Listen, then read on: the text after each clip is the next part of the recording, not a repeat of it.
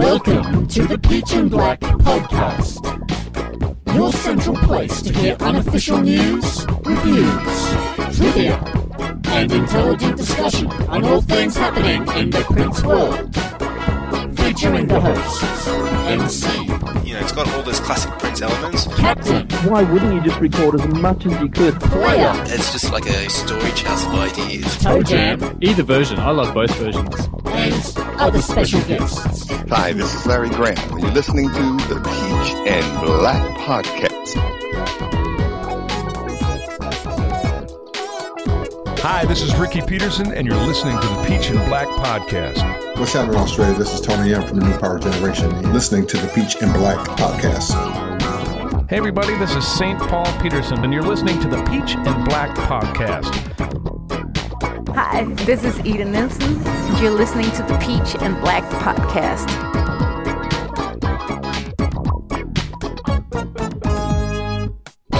Hello, hello, hello, and welcome back to the Peach and Black podcast. We are back again, gathered around this virtual round table, and it's been a minute, as some people say. Uh, we haven't done a news episode for quite some time, and it's 2018 now. The celebration's done. All sorts of stuff's been happening recently, and we are gathered here today to talk about all that kind of good stuff. And of course, Joining me as always is the Peach and Black podcast crew, the panel, the world famous, infamous Peach and Black podcast, starting with Player, I've seen inside the vault. Yes. Toe Jam, Tell me, baby, where did Rob go wrong? and Captain. I've seen photos too. That's all. okay, okay. Very good, very good. And I am, of course, Rob S. in the house, back again. I'm bloody MC. excited, guys. I'm bloody excited. I have to admit. Um, I probably haven't been this excited to record a general news episode in quite some time. I can't even remember the last time we recorded a news show, but there's so much because to talk about. Because there hasn't been any news. That's a good point. Finally, there's something to talk about. But there's so much. It's not just something, it's like so much. Um, I have a hard time keeping up with what's been going on recently and what is currently going on and will be going on in the Prince world. Let's just start with what brought us together, the four of us. No, no, we can't go into that. But as fans, what brings us together? The music, right? It's all about the music. And speaking of music, something quite monumental was released not too long ago. It is the first official single release for 2018. Is that fair? I don't the, think the estate is- has um they've set the bar. The first year we got one single track. Second year we've got another single track. So we're looking at one song a year forever. That's great. I'm so happy with this. in nine years we can have a nine track album. Just remind me, what was it last year? Moonbeam levels. But Oh, we're yeah. forgetting about the Purple Rain disc too, with all that stuff. Yeah. That was a big release. I mean, this is interesting because this this is the first release that's actually been like it's actually come from the vault and it's been cleaned up and you know mastered properly. It hasn't been. It's not like Moonbeam levels where, let's face it, they just ripped it off a bootleg. Are we going to announce what we're actually talking about? That's a good idea, player. For anyone who hasn't figured it out yet. This introduction to this song is just like the name of our show. Instead of calling this podcast a Prince podcast going on year 10 years ago, we choose a name like Peach and Black. And instead of introducing this song by actually telling everyone the title of the song, we're just like, oh, you know what we're talking about. Yeah, yeah, that, that, that song that just came out. okay, let's get into it. The song is, of course, Prince's original recording of the massive pop hit and one of the songs that he's best known for, Nothing Compares to You. This is a big one, guys. Like, yes, 2017 was a big year because it was Purple Rain Deluxe and Moonbeam Levels, but this song in particular, I think, is pretty special and unique purely because it's him. It's the original artist recording the original version, and they they found it, they cleaned it up, as Toe Jam I think said, and and it's out there in the world. And I don't know about you guys, but I have received numerous messages and heads up, and even from like casual music lovers. Or sorry, that doesn't even make sense. Casual music fans are hitting me up about this track, and they're like, "Oh yeah, I'm just a casual music lover. I love music. casually." Casually in my leisure suit. So uh, there's been a lot of news around or hype around this song, news outlets, media outlets, and in this day and age of social media. It's blowing up. So let's talk about it just quickly or briefly. It's come out. It's Prince with, he's doing most of the work. Eric's obviously on the horn, and you've got uh, St. Paul and Susannah on background vocals, right? That's what it says, but I'm not sure I can hear St. Paul. It's a great promo to get him on the show one day. I'm not saying he's not there. I mean, I can hear the girls, but I'm not sure I can. I mean, I, maybe I should listen again. St. Paul, you can send your hate mail to uh, toejam at gmail.com. What about the artwork? I don't know. I, for one, absolutely love the artwork itself. I think it's one of the best pieces of art I've ever seen on a Prince single because it's clearly him, but you can't see his face. It's so magical and mystical. Maybe it's just me getting emotional. Like it's clearly in 1984, Prince. Clearly. Mm. Casually. So what do you got, what do you guys think about the artwork, or in fact the song? Because we haven't really spoken too much about it. Captain, what do you think about the the song and everything around this? Nothing compares to your release. the the artwork's okay. I didn't really pay much attention to it because I only want the music. I don't care about much else. So I looked at the artwork. I'm like, okay, it's got artwork, great. Uh, the song, I like it a lot better than again. Sorry, Paul, than the family version. That just sounds really sort of fluffy and strange with the weird little keyboards and this just seems a bit more heavier and more rock or something i don't know Is it It's- the guitar? Is that maybe what you're referring to? I don't know. That's the the drums, the, the drums, the guitar, and I just think the emotion that he can get out of his voice, which I don't think Paul got as good on the family version. But it just seems like a heavier version. Like there's different instrumentation. Uh, It's not. It's not just like Paul sang over this original version. It's not. That's not what this is. So it's good to have a pretty different version, which is great. Okay, uh, player, player. What are your thoughts about this super special release? Um, I think it's good. It is a, a bit different from the release version, especially what uh, Captain said with the guitars and drums. They're the things that stand out the most. The other standout would be the lyrics is slightly different. If you listen to it, there's there's a particular line that's different. And I don't know, like if you look at the release, because they're releasing it on vinyl, like side A is an edit version of because of course I want it, I want a cut down version of it Yeah. and the side B is the full length version. Um, I think I might go back to my um, review of this song in the family review that we did, and it's like you know, if this song wasn't famous, like it's as good as the song is, is if, if it wasn't famous or made famous by another person, if they were going through the vault, would this be the release they hone in on as Mm. good as as good as it is? Do you know what I mean? I- I think it's a bit strange. It's it's nice, but it's strange. It just in in, in my eyes. Mm. The other thing that's strange, I think, is strange, is it's accompanied by this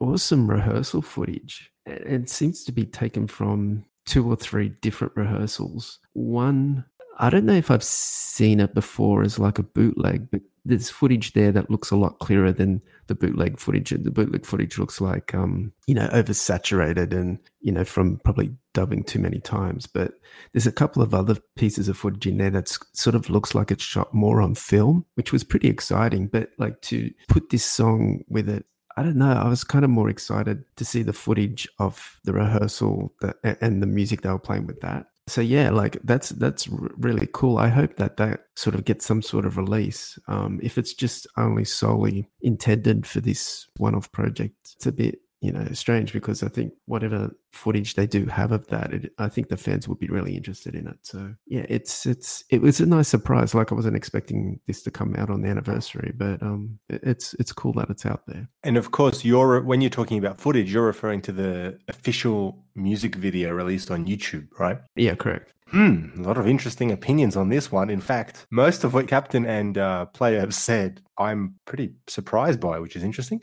Toe Jam, what are your thoughts on this one? I reckon the music on this is unbelievable. I think this is the absolute definitive version of this song. Uh, we talked about the family version when we reviewed this, and we talked about how this it's an odd release that one. And really what the family version is it's a remix. The family version is a remix of this song. It has the exact same eric lead solo. The tempo's the same. The strings some of the string parts are the same it's just the family version is st- stripped out the guitars and the drums and it's got this more ethereal kind of thing going on but this is the this is the version i think prince's vocal is amazing it smokes st paul's vocals you know again no offense to him it's got that warehouse purple rain sound like that just that sound on the drums There's certain guitar effects. I mean, it's 1984. I mean, can you? It, it's really hard to grasp how massive that year was for Prince.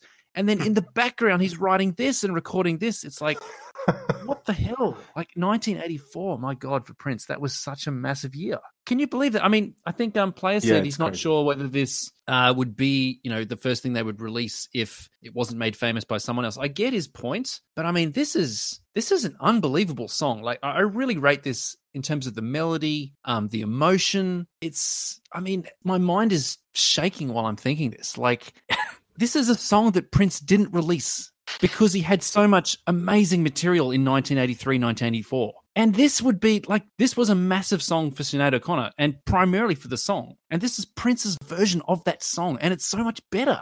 I don't know. It's mind blowing, absolutely mind blowing. The remaster, I mean, it sounds good. It sounds loud. I, mean, I won't say remaster. It's not like they've you know tinkered with it, but they've actually it's been mastered at least, and it sounds really good. I mean, I haven't looked at it in the spectrum and everything and seen oh, is there clipping or anything? I haven't looked at that, but I mean, to me, it sounds as good as anything probably will ever sound from 1984 in terms of you know the Hmm. way Prince is recording in this warehouse and everything. I mean, musically, you've got the the kick drum starting. He does. There's a lot of songs that start with that kick drum just going. Like Crystal Ball's the first that came to my mind. You know, just this pounding kick drum going. The ho ho ho ho. All of those bits. They don't sound as cheesy as they do. Like in the family version, that's good. Yeah. Some of the chords are slightly different when the when um the chorus come in towards the end. Like he does some alternate chords, which is interesting. And like I said, it's got Eric Leeds doing the solo, and it's the same solo. It's just it doesn't have that slapback delay effect like it did on the family one. So I mean, you can take everything I said from the family review, add what I've just said now, and that's my review of the song. I really rate this. I think it's I think it's one of Prince's best ballads, like I said, in terms of the melody, the chords,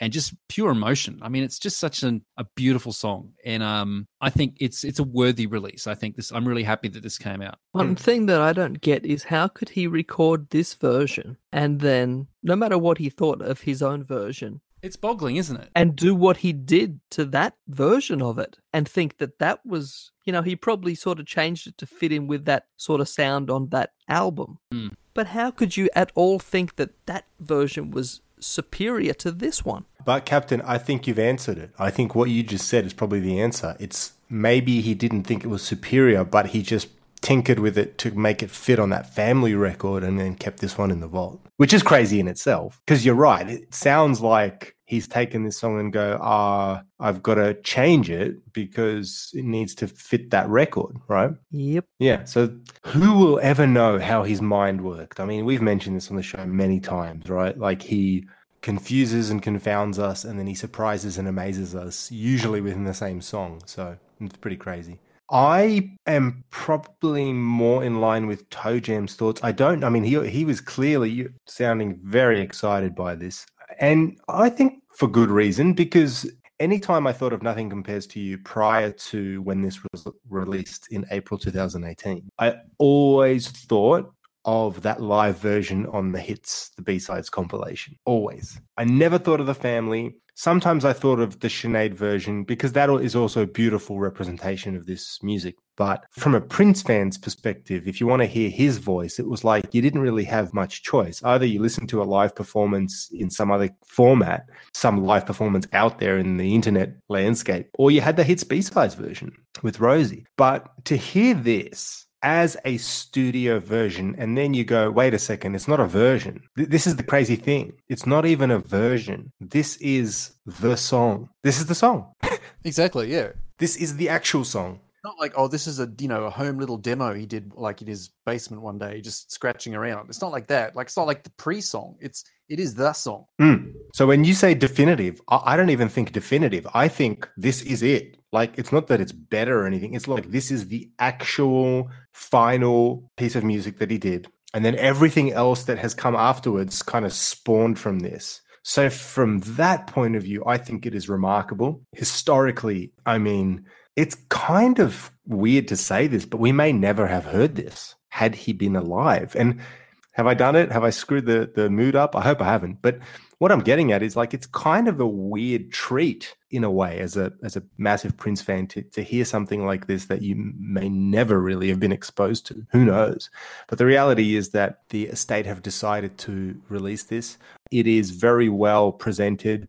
from an audio point of view, very well produced and, and mastered really nicely. Again, to Toe Jam's point, who knows what the dynamic range and all that kind of stuff is. But the point is, the impact of the song is massive. And I think it's like the drums and the guitar that really elevates it from anything we've heard before. So the emotion is really, really forward. And his vocals, they're amazing. Like, again, classic Prince vocal performance, full of feeling and melancholy in this instance. And uh, it is kind of crazy. I'd never thought about what Toe Jam said about this was recorded but never came out in 1984. What a crazy year of his. I'm starting to think that 1984 may be his peak purely from a like prolific Prol- point of view. Prolificity. Pro- That's a word. Is it? So yeah, I I absolutely love it. It's amazing. Throw any other great word, great optimistic uh, description of this word at it, and I'll agree with it. And as I said, the, the artwork, I really like it. I think there's something mystical and mysterious, yet everyone knows it's Prince. And he, he just kind of embodied during this period, and especially now when we think of him and his legacy as this almost alien figure. And we finally get a peek behind the curtain, except that this time it's a fully completed piece. Like this isn't a demo. So I think it's beautiful. It's absolutely beautiful. And the last thing I'll say is Eric Leeds. I mean, yes, it's the same sax solo that's on the family record, but I love that solo. Super. There's something about Eric's playing that is just kind of, he's always doing kind of what he wants to do in a way, if that makes sense. He's always kind of playing this, like, he's not playing what any other horn player would come in and play. He's like slightly left of center, always. Mm. He's just got this slightly, a, not, it's not even atonal. It's just, I don't know what it is. Toe Jam could probably describe better as a horn player. It's, when his horn solo has its time to shine, it's almost like, uh, I'm going to tell this story. This is what I think this song needs. And he plays that, and then it goes back to being Prince. So for that 20 seconds or so, kind of sounds like an Eric Leeds song, and it becomes a Prince song again, if that makes sense in some weird way. So anyway, huge moment. This has been a huge moment in Prince's estate career, I guess we could call it now. His legacy, the legacy of his work that he laid down all those years ago. Paul Peterson said that this was the version that was sent to him when he was learning the song. Yeah, so how does that make sense if he's the, on the backing track of the vocal? Yeah, I don't think he is. So That's such something's not point. right there. I mean, I, I can go through it and listen Like, to it, and maybe I'll Paul hear him. Peterson was in his mum's living room. The tape comes there. He puts it on, and guess what? He's on the actual backing track. That's how much of a genius Prince was. He actually included your background vocals before you sung them. All right, all right. You guys don't rate the footage? Yeah, I want to talk a bit more about the footage. I don't like the video. I mean, the footage itself is amazing, and you just watch it, and it just it reminds you straight away of how much of a kick-ass dancer he was. Like especially in that time, you know, all the splits and the spins, and just all the choreography they're doing. Uh, like there's some crazy dance moves going on there while they're playing this hardcore funk. The only problem is the song isn't hardcore funk. So it's just it's weird. It's it's just the video is not good in the respect that it totally does not fit the song one bit, other than it's you know 1984. And I, I think it's kind of a shame because I think there there might have been something better they could do with that footage. I mean, Mm. it's probably a bit unrealistic to expect them to release you know full length rehearsal videos, but I mean you know they could release a song like a rehearsal. Imagine watching like something you know computer blue rehearsal or something like that, which I'm sure Mm. there's on there on one of those. I mean that would be something. And so watching Well- those watching that videos, it's like a little tease. It's like here's some cool little dance bits, but it has nothing to do with the music. And it's so it's it's just it's a weird mix. Yeah, I was going to say, for all we know, maybe there are parts of Computer Blue in that rehearsal footage. You know, I'd there could be would so many yeah. songs, so many songs that they're probably rehearsing uh, high up temp, high tempo funk numbers. Probably, I like uh, the footage as well on its own, but I don't think it suits the song. In saying that, there are parts. There, there are a few shots of Prince that are super, super. I guess the word would be if we if we were talking to Wendy and Lisa right now, they'd say something like, "Oh, they're so sweet. Those were so sweet. Look at him. He's such a sweet little darling." Those sorts of shots.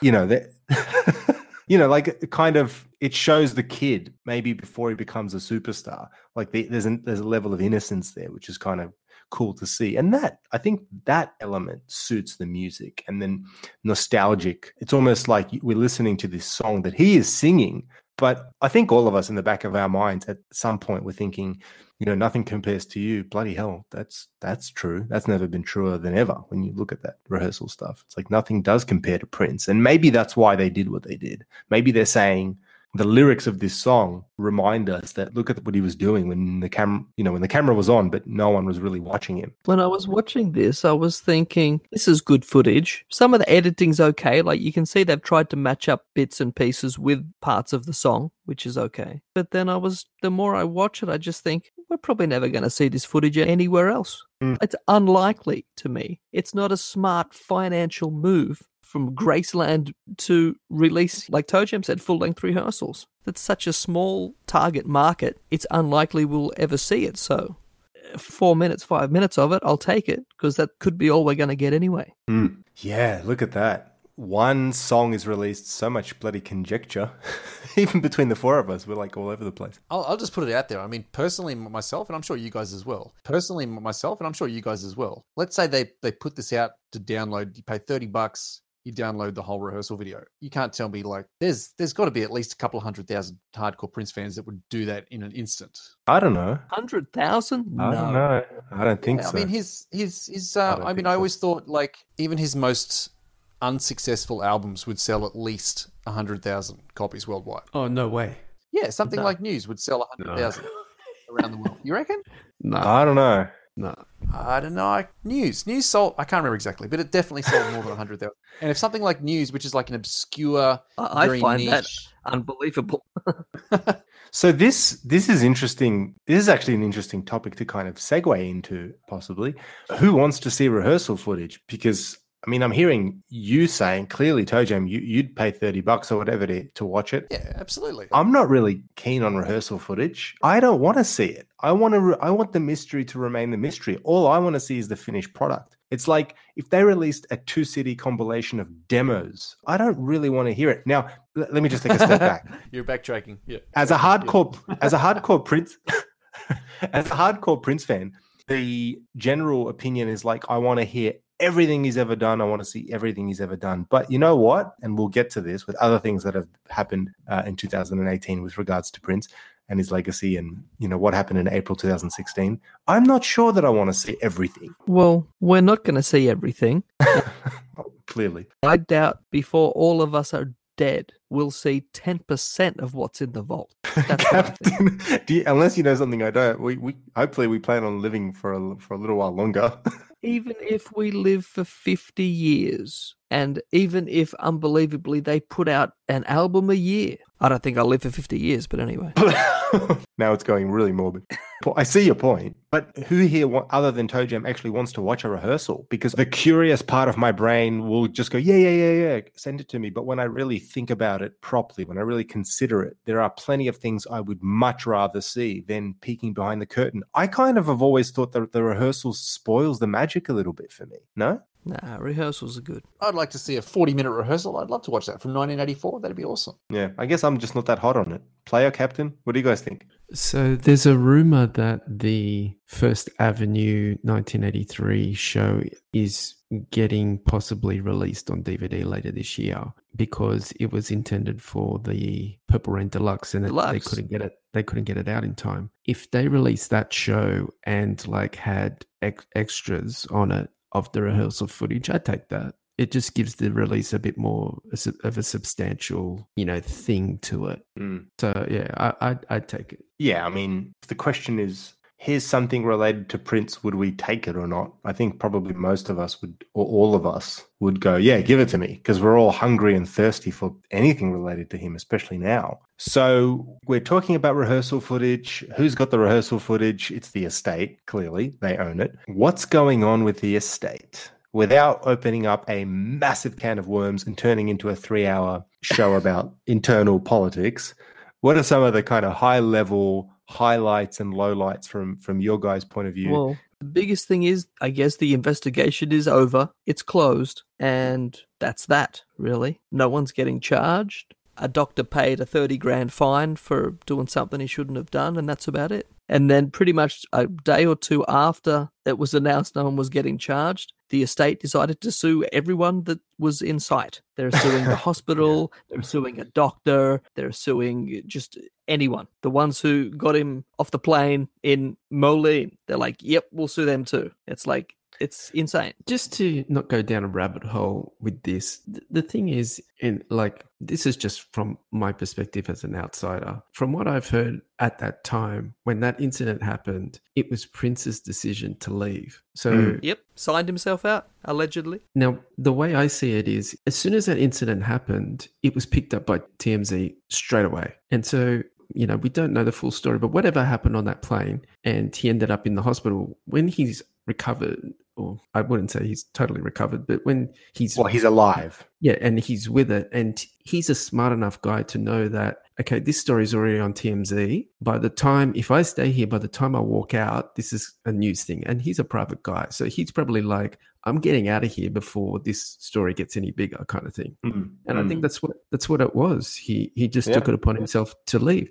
And so I guess the lawsuit, without knowing much about it, is like a, a negligence of care or something. But they're kind of limited if they if they are giving their their advice and it's not being taken. So like I, I don't really want to speak on much on it because I'm I'm not really that familiar with it. But that's just the way I see the story is that you know they can sue these people but i think they would have would have done everything in their power to make him stay and, and treat him I agree with you actually completely. And even though we don't have the full story, if that is the full story, what you just said, if that is pretty much what happened, then I think it's kind of ridiculous for them to go after people, the very people that were trying to help him. That blows my mind. The only exception to that in my mind would be if they do know something that we don't, which is always possible because who the heck knows? But you're completely right, player. You cannot keep someone from doing what they want to do. And if he wanted to leave, and as far as we all know, he wanted to leave,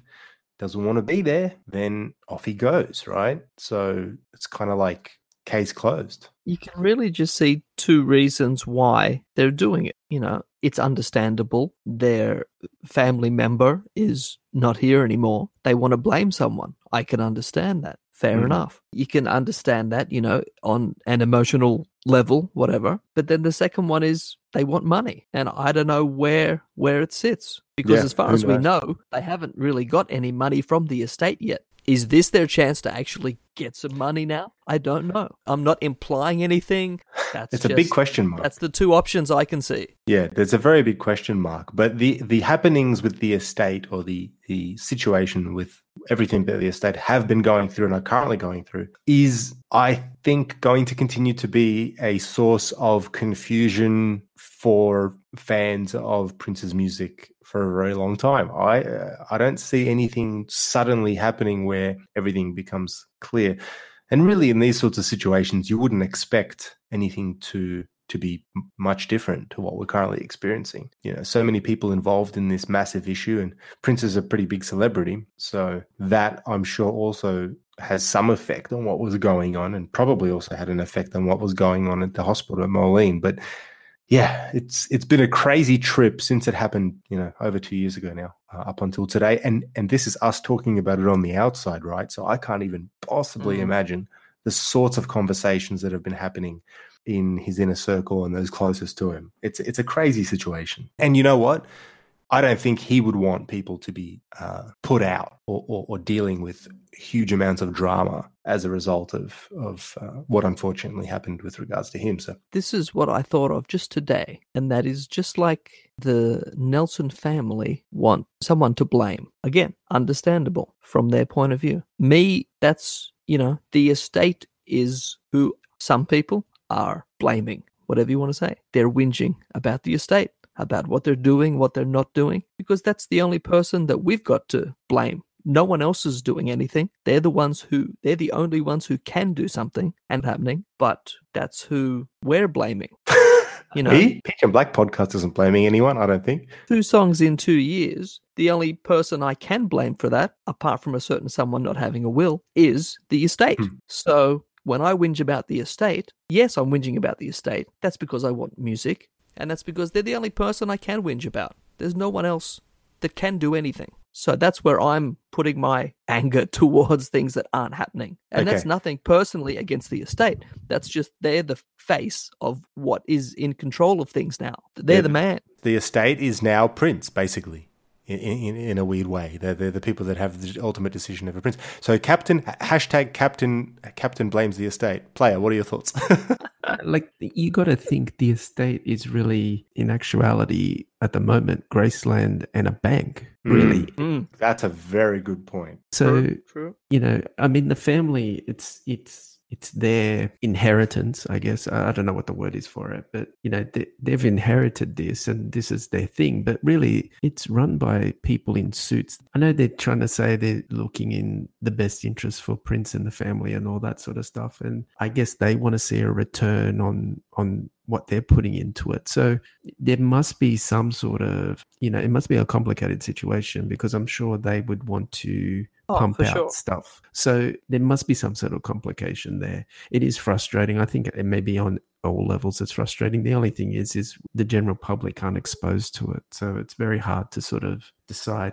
In terms of the investigation and that closing and and nothing coming of it, no charges. You know, I think there's a lot of this lynch mob mentality that, you know, they have to pin this on somebody. Yeah. Um but the only thing that I wanted to get out of that investigation was an understanding of what happened, not looking for someone to pin it on, kind of thing. Mm. So, because, you know, when it did happen, it was quite shocking. And a, a lot of the fans are confused that because it was kind of sudden in some ways. And, and yeah, I just wanted to not actually see someone charged, but just sort of when their investigation, they could sort of bring light to what happened in those final, you know, years or months or weeks. Uh, so I wasn't really looking for for someone to be, Some someone to blame, yeah. yeah, yeah. It's just it's a strange situation, but that's just my thing for it. And in saying that, while also trying not to open up a can of worms, from your point of view, did, did the investigation clarify anything for you or give you any more insight into what did occur? Well, accompanying all these news reports, there's a lot of the police um, interviews and stuff. So that sort of stuff gives you a bit more insight when you read it. I haven't read through all of it because there's so much volume of stuff. There's um, a lot of photos and videos that accompany it, so you can sort of put a bit of a picture together from from that. So. Mm. Um, yeah, I think it's yeah, I think it, it's beneficial. Maybe not tasteful, like it all being sort of exposed Mm. to the public, but I just kind of want an understanding of you know how it got got to that point, kind of thing. So Mm, yeah, the more I read, the more I'm trying to understand it. You just reminded me the other thing I was going to say was that was the other thing that a lot of people had a problem with. As soon as this information was released, like all the photos and video and everything, some news stations, news channels, the exact video of a body on the floor, you know, not blurred, nothing. To many people, that was the worst thing you could possibly see, Pretty confronting, yeah. especially even without a warning. I have a theory about that. My theory is news organizations want to be the first with everything. They just Mm. want Mm. to be the first. And so I think in some ways, I don't know if you would call it laziness or if it's just urgency that as soon as they obtain something, they've got to get it out straight away. So I think some news organizations took what they had, reviewed it, and saw what was there and censored it, but others just put it out without even realizing it. And I think that's where it's kind of come from. That's my guess, just to get the information out there. And Well, it's yeah. unfortunate. Well, it's either laziness or it's we know what we're putting out, but we're first and we're going to get ratings. Either way, it's not good. Yeah, either way, I think most people looking at it, certainly fans and admirers of Prince and his work, if they saw that or if they see that, would, would you would have to think would be pretty disturbed by it. I would imagine it's pretty confronting. I personally haven't seen it, but I have heard from people, and yeah, the comments are unanimous. It's it's it's a pretty confronting and unfortunate thing to to see. I thought equally as disturbing was the footage in the doctors and the pharmacy the day before. Really, you thought that was disturbing? Yeah, I did actually. Yeah. I didn't. What was what was disturbing about those videos to you? Okay, like one thing that I've and I made a comment about this online the other day. I went to the chemist last week and I went to buy a Ventolin.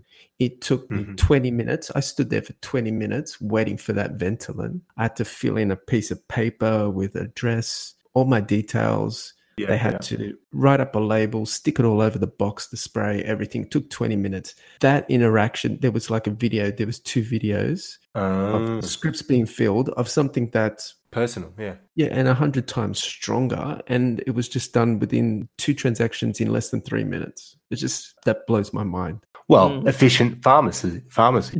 Efficiency. Yeah. Uh, it's it's not even that. It's like the the level of medication that's being issued, you know, so quickly. Mm. Yeah. And it's not even for the intended person that's getting it. yeah, but don't forget, in America, that's Yeah, I was going to say. different there, man. You, you can just walk in and get stuff like that. You can just go to the doctor and go, "Oh, my back hurts. Give me some medication," and he'll give you some really strong shit. And that's all you got to do is, "Oh, my back hurts." I mean, you can buy a gun. You can buy a gun at Kmart. Yeah. So that brings me back to my original point of I found that footage disturbing. Be- because of that aspect. Yeah. Okay. Yeah. Yeah. Well, some people have made comments that they found it comforting to, at least on sur- on the surface, to see that their idol or the the person that they whose music they loved so much was trying to get help. Because it depends on how you look at it, right? Yeah. It's so Yeah. much, and this this is this is the thing. Like it's so so much has come out, and it all came out at the same time as this. Nothing compares to you release and the celebration 2018, which we're going to talk about later in the show, which we've got a special guest for, and you know so so much happening. So many announcements at the same time, and then in the middle of this, you've got this somewhat a bit of a downer, I guess, with all this stuff coming out. Toe Jam's been very quiet, so I don't know, Toe Jam, if you want to chip in with anything. I'll just, I've always had this kind of attitude since this happened. And that is that, as far as I see, a tragedy has happened. And I just don't have the interest in the details, whether there's someone to blame or what story went to or to get and who saw him and why. And like, to me, I'm, I'm just, I'm not saying there's anything wrong with being interested in it, but to me, I'm just, I just, I have very little interest in those kind of details. As, as far as I can see, I think you said it best, MC, uh, recently when we were talking, and you said Prince was playing with fire and, and he got burned. And we, we don't know what his inner demons were, and uh, we don't know the level of pain he was in, whether or not if he was, uh, and the level of addic- I mean, obviously he was addicted to something, and the level and the extent and the extent to which he had control and realization and, and all that sort of stuff. But I mean, the details are, you know, as far as I see, it's just a tragedy, and I, I'm not interested in the details. Yeah.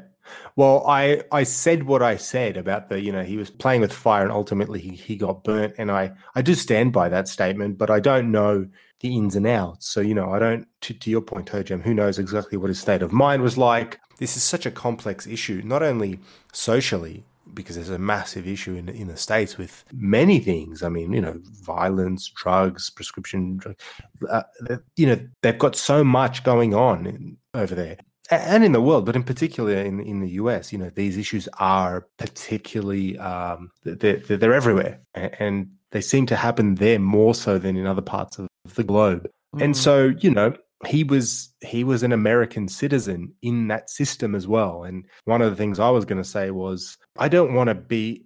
I- I would put my hand up and say I'm a little bit of a hypocrite because some days I'm like, Prince was playing in fire, he got burnt, I'm over it. And then I'll wake up the next day and someone will send me something about, oh, have you read this article? Look what they found. and I'll and I'll read it and I'll and I'll start my curious part of my brain will get a bit involved and kind of entangled in in that world of mystery and intrigue of what possibly happened. And then, you know, that'll take up a half an hour or an hour of getting mm. involved in that sort of crap. For me, I, I I did look through those photos taken at Paisley Park, and I walked away from those photos just thinking, "Holy shit, there's a million miles!" And like, no, it, there's bootlegs involved. Like, that that's that was the way I bootlegger the alert. others- We're no, getting was to like that. to me that to me was the most that's what I take took away from those images is like oh my god there's the vault with you know and there's actually handwritten text on it about what song it is Mm. Like, Yeah. I'm sure I said in a previous show, maybe it was the tribute show, I can't remember. I was the same as Toe Jam because at the time when all the news was coming out just after it happened, it was so sensationalist. Here's the scoop and all this crap. And then my attitude was, it's done. That's it. Doesn't matter who or what or how or why. He's not coming back. So I just don't care. But now that they've released, you know, like 30 gig of photos, and videos, and text, and I can Yeah. go through it at my own time without all Yeah. this sensational crap around it. Now it's interesting to me. It's kind of weird and interesting, isn't it? Yeah, it's weird. But, you know, the pictures of Paisley Park are very interesting. The pictures of the vault are very interesting. Yes, there's pictures of Prince there as well. And I saw them and I knew they were going to be in there and I saw them and I wasn't like offended or anything. I was just like it was like a clinical thing. It was just like, okay, he's there. That that happened. I know. Moving on. Get to the vault pictures and look at the look at all the tapes. Yeah. Yeah, going through it now in my own pace without all the media crap around it. It's much more calm, you know? Yeah, I'm like, look, in the weeks and months leading up to this investigation, the release of the investigation outcome, and in particular the notes and the evidence and all that sort of stuff, like my, my mind was not occupied with that. But then the minute it comes out, I have to admit that it, it kind of gets you sometimes, and it certainly got me. And now I'm kind of getting out of that funk of even paying too much attention to it. But um, you know, I think it's a general human uh, trait of being curious, especially when someone, and by someone I mean just being online. It's hard to escape all of the talk and all of the stuff. So one of the things that is quite good to do is not to spend too much time online reading all this sort of stuff. But I did want to make two quick comments and then maybe throw it to you guys if you've got anything else to add about this whole investigation. Because you know, at the end of the day, we are a Prince podcast, and I think it's fair to say that all of us love the guy and his work and all this sort of stuff. But it's been also really weird because no one expected this to happen and, and it did. But my two comments are this one, I do think whatever occurred, and I don't want to be overly controversial, but these are my real thoughts. Whatever occurred with him as an individual, as a human being, unless he had a conscious part to play and, and, was somehow making some sort of decision himself, it's tragic. Even if he was consciously saying, you know what, I feel like I've done everything I've needed to do and, and what will be will be, even if he was in that mindset, I still think it's tragic because no one wants to see anyone's time on this planet come to an end before it really needs to, you know? But the flip side of that is, and I feel like it's almost like back to April 2016 when I say this. The guy was clearly in pain and he was clearly going through something. And I feel like, I hope this doesn't come across negative, but I, I, feel like the fact that he's out of pain and whatever he was going through, I feel like it is a bit of a silver lining in some capacity. I'm certainly happy to know that if he was struggling, that he's now possibly in a better place. And although it's easy to get caught up in the he said she said and who said what to police and what you know what what do the photos say it doesn't do anyone any good and certainly on this show we're about predominantly the music and his live legacy and that's what we should continue talking about i think so let's talk about all the music that we saw in the vault. Quick thoughts on that round table. There's a lot of stuff in there. It's not just the one vault, there's other rooms of stuff as well. But the biggest thing that I noticed was it seems a mess. Like there's just stuff all over the place. Like there's an 86 song next to a 2011 concert, and it's just I don't know. Maybe there's a method to the madness, but it just seems like it's a mess, and everything's just been just chucked in there. I don't know, but yeah, there's so many like unknown. Like we know there's a million shows that have been recorded, but there's just, and there were so many song titles that you see that we're like, we've never even heard before. That's the thing. I mean, we, we know the vault's full of stuff, but to actually see titles of tracks and stuff, it's like Prince in the NPG 1992, some unknown song that we've never heard, blow your head off. It's crazy. we just need to hear them now. Yeah, that's the cool part. Seemed, yeah. I mean, they they are still all on these old like Ampex tapes and stuff. It's it, it seems like it's in a time warp too. Like there's you've got the old bomb massive computer sitting there, which is everything's like maybe cataloged on there, and it looks like everything was just like frozen in like 1990 or something. It's really funny to look. It's a time warp. That's what it is. Even though there is newer stuff in there, there's just all these old old tapes and videos and real real tape. Oh, it's crazy as far of the as far as we know, those vault tapes are not as badly. They're not in in as bad a state as what some people were assuming, yes. right? Because there was an article that came out recently that said, "Don't worry, most of the stuff is in pretty good nick, or it can be put into good shape because Iron of the modern Mountain technology." Has every possible machine on Earth to play anything and yeah, save anything. So that's pretty cool. Hopefully, pretty much everything will be salvageable, mm. which is great. So that's exciting. And you know, when I when when we started this show, and I was like, I'm so bloody excited. There's so much to talk about and so much going on. This is the sort of stuff that really gets my ears perked up and my eyes open. And as Captain said, the blow your head off moments. I think they're going to start. They started with nothing compares to you, and the floodgates will open. And maybe there won't be floodgates, but the gates will open. They're starting to, and someone's going through all that stuff because they've already uncovered content for deluxe and the Nothing Compares to You release. So we know they're going to be putting things together. And this might be a good time to mention what is probably one of the most exciting pieces of news Prince fans around the world have heard in a long time, which oh, is Oh, yes. there is allegedly an entire unreleased album that will be coming out by the estate in 2018. Now, without knowing exactly what that is, wow. I have my doubts it's going to come out this year. I'll just I'll just put that out straight away. Ah, there's always one. Someone has to be a downer. They've already announced the date. It's the 28th of September. I don't know. I just I don't know. I don't know what it is. I read that today and I just thought, no, it won't. It'll come out like in a couple of years. that was just my and maybe that's just me being used to Prince teasing like this is coming out and it gets delayed and all this sort of stuff. But I don't know. When I saw that, I just I didn't buy it. Just like any Prince thing that's ever been said to be coming out, I'll believe it when it's in my hands. I say the same thing every time. Okay, let's just let's keep the positive, positive, optimistic vibes rolling here, and let's assume that it does come out on September mm. twenty eighth, two thousand and eighteen. Any just from the top of the dong, off the top of your heads, thoughts about that, and or Top of the do you, dong. do you have? That's a two thousand and four Rock and Roll Hall of Fame OutKast reference for anyone that didn't know what I was talking about.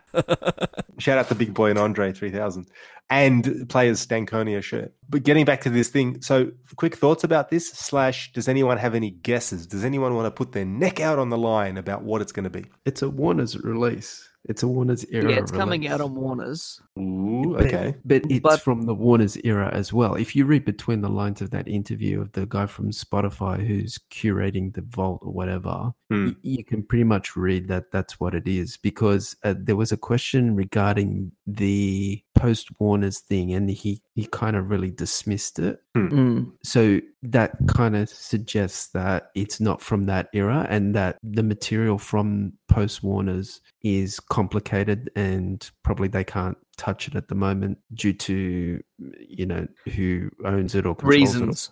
it whatever reason so i think going back to prince forever with moonbeam levels the purple rain deluxe this nothing compares it's all of a warner's era and reading between the lines of that interview it's this is something that they've found in that era that they'll release on warner brothers records it just it just that's what it sounds like Anything we say is just guessing. It could be hmm. anything from 78 to 92 92. It could be, um, you know, all I can hope is that it's something that we haven't heard before. Like, yes, it'd be great if it was like Dream Factory, but, you know, to be honest, most of us have heard Dream Factory. Maybe not in that quality, but we've heard it. I'd love to hear something totally unheard.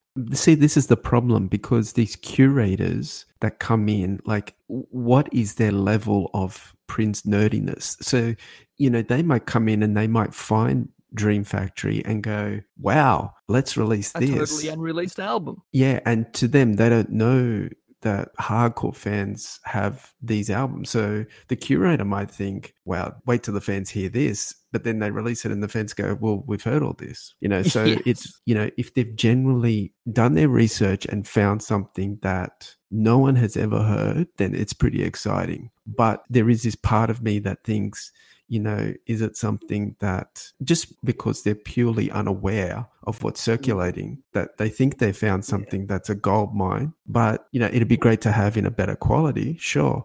But in terms of, you know, something that we've never heard before, you know, We it's can just- only hope that they're talking to someone who can give them some idea of what people know about and what people have. I want to. I want to jump in. I mean, a release of Dream Factory would be awesome. Yes. That would be amazing if they released Dream Factory. I mean, you know, all the versions we've got are like ones that people have stitched together, and like the quality on this song's good, the quality on the next song's not so good, and it's a bit all over the place. And is this really the right version of, um, you know, that was intended for the album? And we don't know. Like, uh, if they released like a master of Dream Factory, the album, that would be stellar. That would be an amazing release. Um, I, I really doubt that they're going to find something from, say, you know, 1982, 1983, 1984, 85. I doubt they're going to find something from that era that isn't already circulating in the bootleg community. I mean, they might they might find some, you know, super unfinished beat with a bass and a bit of guitar or something. But, but I mean, there's just not enough time. I mean, you know, this stuff this stuff's very well documented by people like Duane and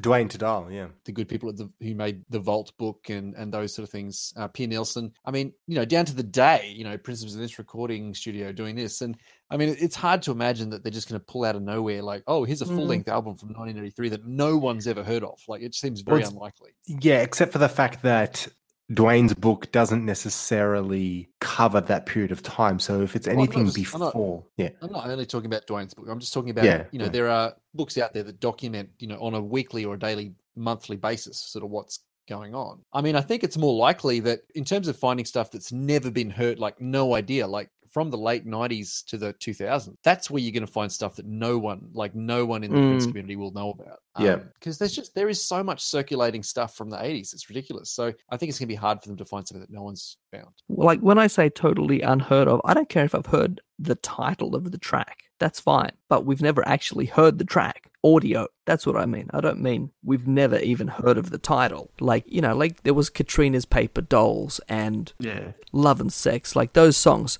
Yeah, we might have heard a title, read it once somewhere, but we'd never heard those songs. That's the stuff that I'm talking about. One of the things that excites me is they say that it's an original cohesive project. They haven't picked Mm. and choose certain songs out of the Voldemort compilation album. So that to I me reckon is, we might. is I pretty think we might be onto something with Dream Factory because that's the era we know that that was, you know, sort of put together. There's a point where you can even hear some of the segues in songs Yeah. uh, in some of those bootlegs, and even on even on ones that made it officially, that you can tell some of those edits and things. It probably wouldn't be Crystal Ball since most of that came out on Sign of the Times anyway. It probably wouldn't be the um, Camille album since most of those tracks have come out as well. So Dream Factory is a pretty good guess, I think. I wouldn't put it past them. I love just sitting here. I've loved sitting here for the last probably few minutes, just listening to you guys like geek out nerd out over what potential albums that they might be. And I'm laughing to myself. And obviously, I don't know any more than you, but I'm laughing to myself because although my heart is with you guys, my mind right now is like in pure 100% Comerica Graceland mode. And what I'm thinking is now let's Okay, not. okay. You, you just answered the question then. You just answered the question. Yeah. They're obsessed with 1984. We figured Yes. that out. So they're going to release before he put out Around the World in the Day. Remember, the Purple Rain 2, the album, was in the can. That's what it's going to be. Could be. Wow, that'd be a complete That don't mind blowing situation. I'm pretty sure that like Purple Rain 2 is Roadhouse Garden. I think they're the same thing. Could be. Could be. If everything they've put out so far has been from 1984. Oh, Moonbeam Levels was maybe a bit earlier. Okay. Hmm. But that's a pretty good guess, too. That's a very interesting guess. But the, the thing that I wanted just to say as a blanket kind of statement is everything that is coming out, as good as much of it is, is about making bank. It's about making money. It's about really marketing his legacy now commercially. It's not about making the small ish hardcore Prince fan community super happy and super over the moon. This isn't about like satisfying our desires. This is about continuing his legacy, but doing so in a commercial way. I don't know that for a fact, but that's what I'm saying is that's my gut feel. Uh, yeah. Okay. So, what was his biggest selling album? Purple Rain. Purple Rain, exactly. So, what's the best thing that's going to make more money? Purple Rain 2. Purple Rain too, except for the fact that Purple Rain Deluxe came out, so it would have to be a different name. Yeah. It's the dumb, obvious choice that someone wanting to make money would make. All they would see is Purple Rain's the biggest album. Oh, look, here's Purple Rain 2 unreleased. Bang, instant billion seller. Done. Billion. That's the way they think. That's hilarious. I don't know about billion, but what I would say is you could be onto something, but I doubt it's going to be called Purple Rain 2. Like, this isn't Home Alone, for God's sake. It's not Home Alone 2. Oh, they'll come up with some ridiculous name like After the Rain or some stupid rubbish. Rainbow. Rainbow. Purple Rainbow. Um, so, who knows? But look, Purple Rain Deluxe, is the legacy album, the biggest one everyone knows. So they come out with a deluxe version, right? Now we know that was in the works, but still, that's a massive commercial release. Nothing compares to you, massive commercial release. Prince Forever. That wasn't for the fans. That was let's get some money in the bank. Let's release another, yet another compilation, add one unreleased track for the hardcores so that we get both markets. we get the mass market and we get the hardcore nerd market. I don't think this is going to be any different. I would love to be proven wrong, but two years after his his tragic and unfortunate passing is not, and especially with all the crap going on and stuff going on with the estate, this is not the time for them to be going, oh my goodness, this is the rarest thing ever. Let's release it and hope someone buys it. No, no, no. They're going to be releasing something that they're going to be able to market and say, this was recorded at the same time that Prince was putting together his magnum opus, Purple Rain,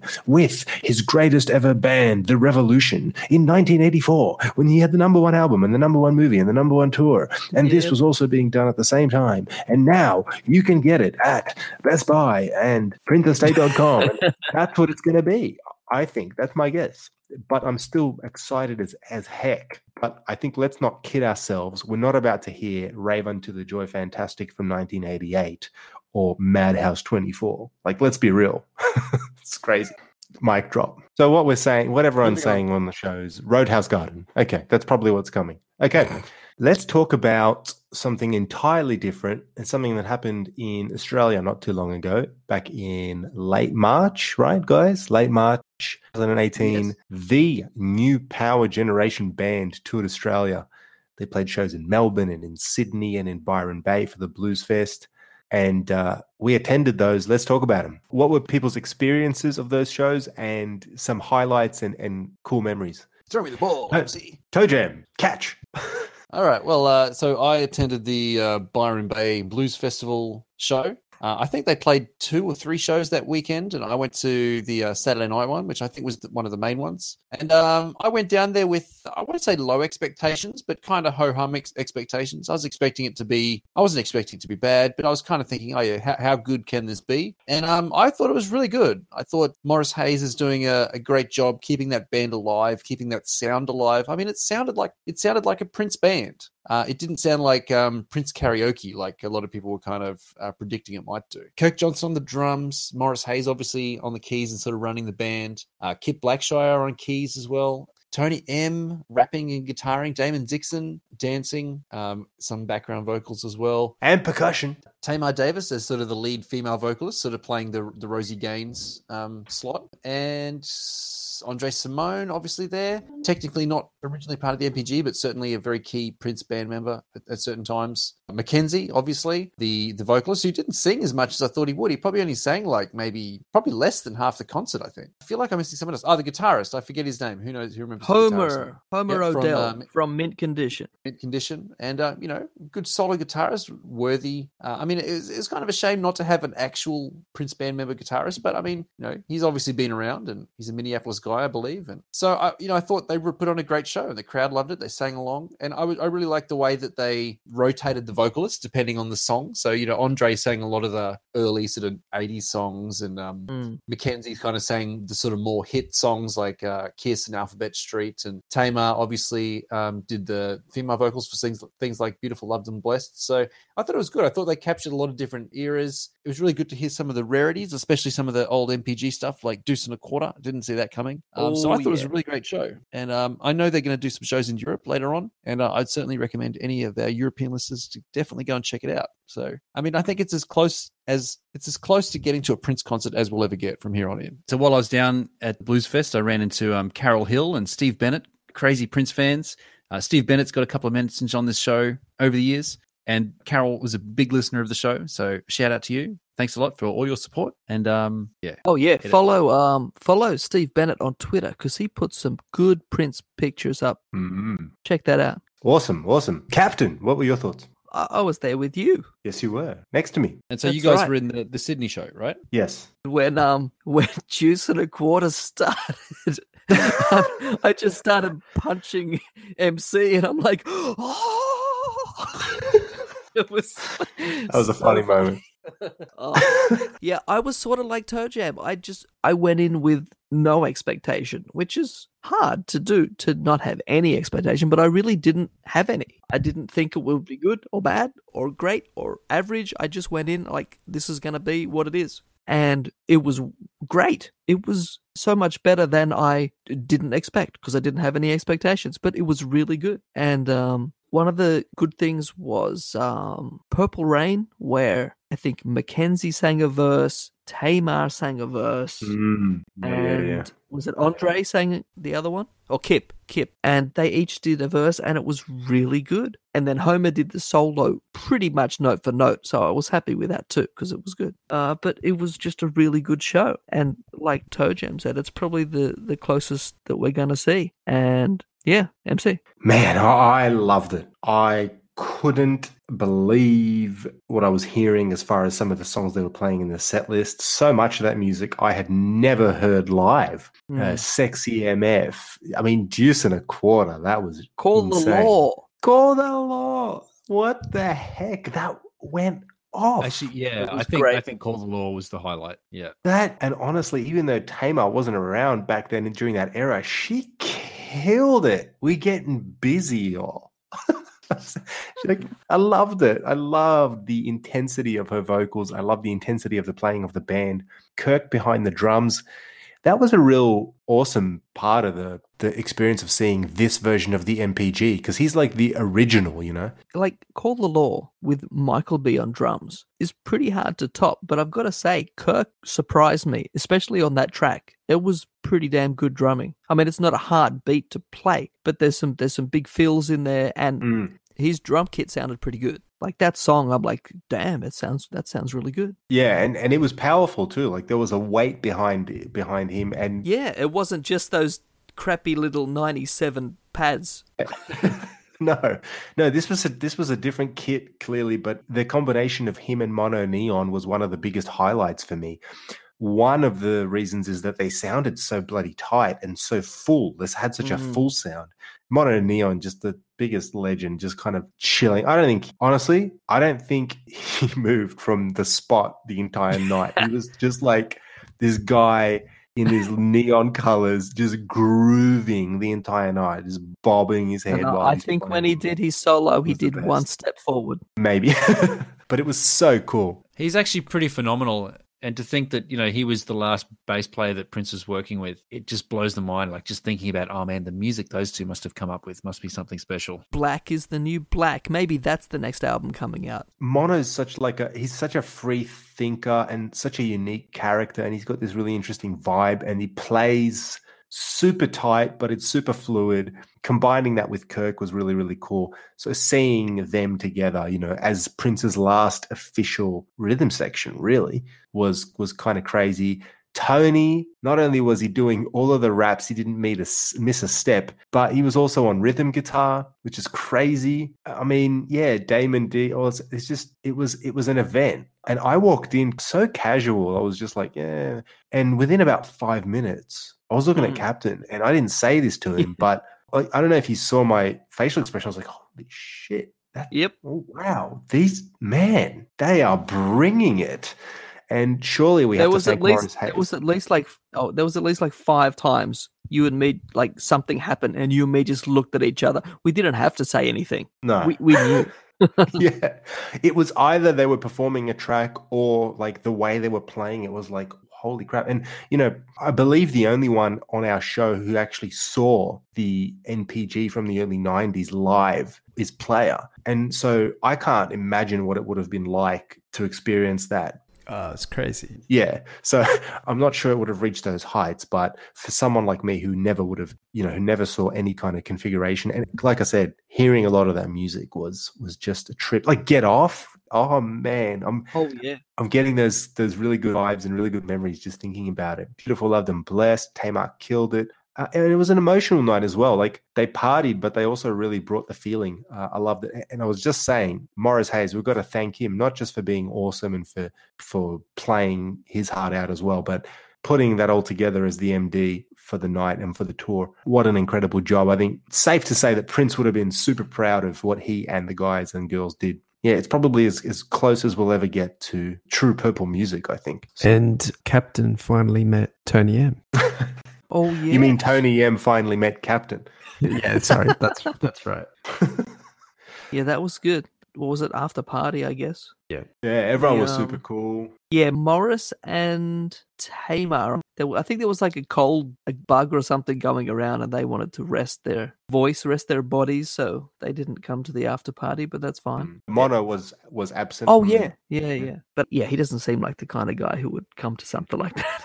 But yet, Kirk was there, Tony was there, Damon was there, Mackenzie, Andre, everyone was there. Everyone else was there. Captain, MC, they're all there. Rob S was there. Everyone was there. MC and Rob S were there at the same time. I wonder if they met.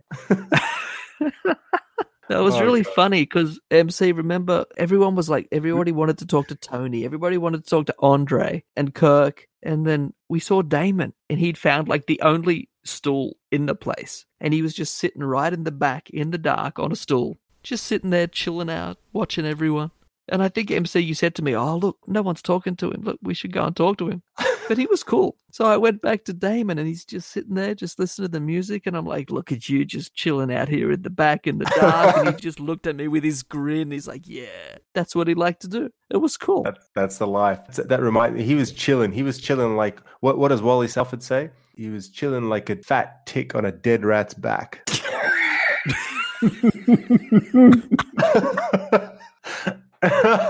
oh gosh, it was a good night. It was a good night. And Captain uh, Tony M recited your New York story to Kirk and Damon. Is that right? Oh yes, we, we big really, I really wanted to get a photo with me and MC and Tony, Damon, and Kirk, original Game Boyz. TDK. We got him out on the balcony, and um, there was no one else out. There was like one other person just out there, and um, I don't think I even brought it up. Tony started telling the story of when we met Prince to Damon and Kirk, and of course the Jim Crow line came up, which was hilarious. And up until then, I don't think Kirk had even like he'd barely cracked a smile that I noticed the whole time, but he was actually laughing then, so I was happy to see that. It was just so funny for me to hear Tony tell that story. That was the the weirdest thing about it. Me and MC are standing there, who were there at the time, and then Tony M is telling he's telling us the story. Well, actually, I was just going to say about um, Damon. I got I get the impression like it wouldn't surprise me at all if like you know if you think of the Game Boyz, you think of crazy choreography, and you know Tony M is is a character, but I don't see him like being the one coming up with the choreography. Uh, maybe maybe that's wrong. I don't know. Kirk Johnson is obviously you know a very talented guy, does a lot of things, was Prince's right hand man, drummer. Probably more. I, I get the impression from him he's more of an organizer, someone who organizes stuff and gets things happening. Whereas it wouldn't surprise me if like Damon was kind of the more creative guy in that trio in terms of the one coming up with like crazy dance moves. I don't know. That's just the impression I get. So- I'd say that um I'd say I think Damon probably is is or was the best dancer out of out of those three. Like, Captain's he was starting doing some- like beef now. that night at that after party, he was dancing with a few of the girls, Hello. and he started doing some crazy dance and stuff. Well, let's not reveal the trade secrets now. Hmm. so anyway, Yes, we got new websites. So there was princesdate.com, which chronicles all the discography. So what was it? Um, Prince's date.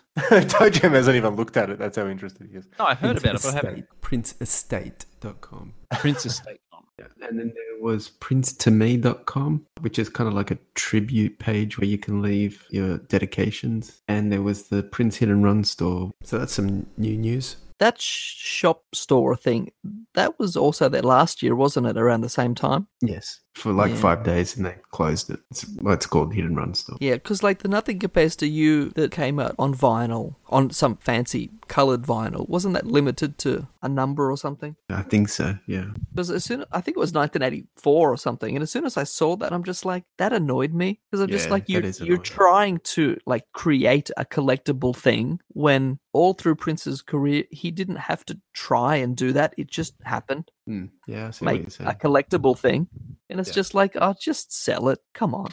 So every year on the anniversary of his death, you can buy something to commemorate that. It's just dumb to me. I still and I still don't understand. We'll get to the celebration later. I still don't know why it's around April the twenty first. That is just still stupid to me. Why? Why?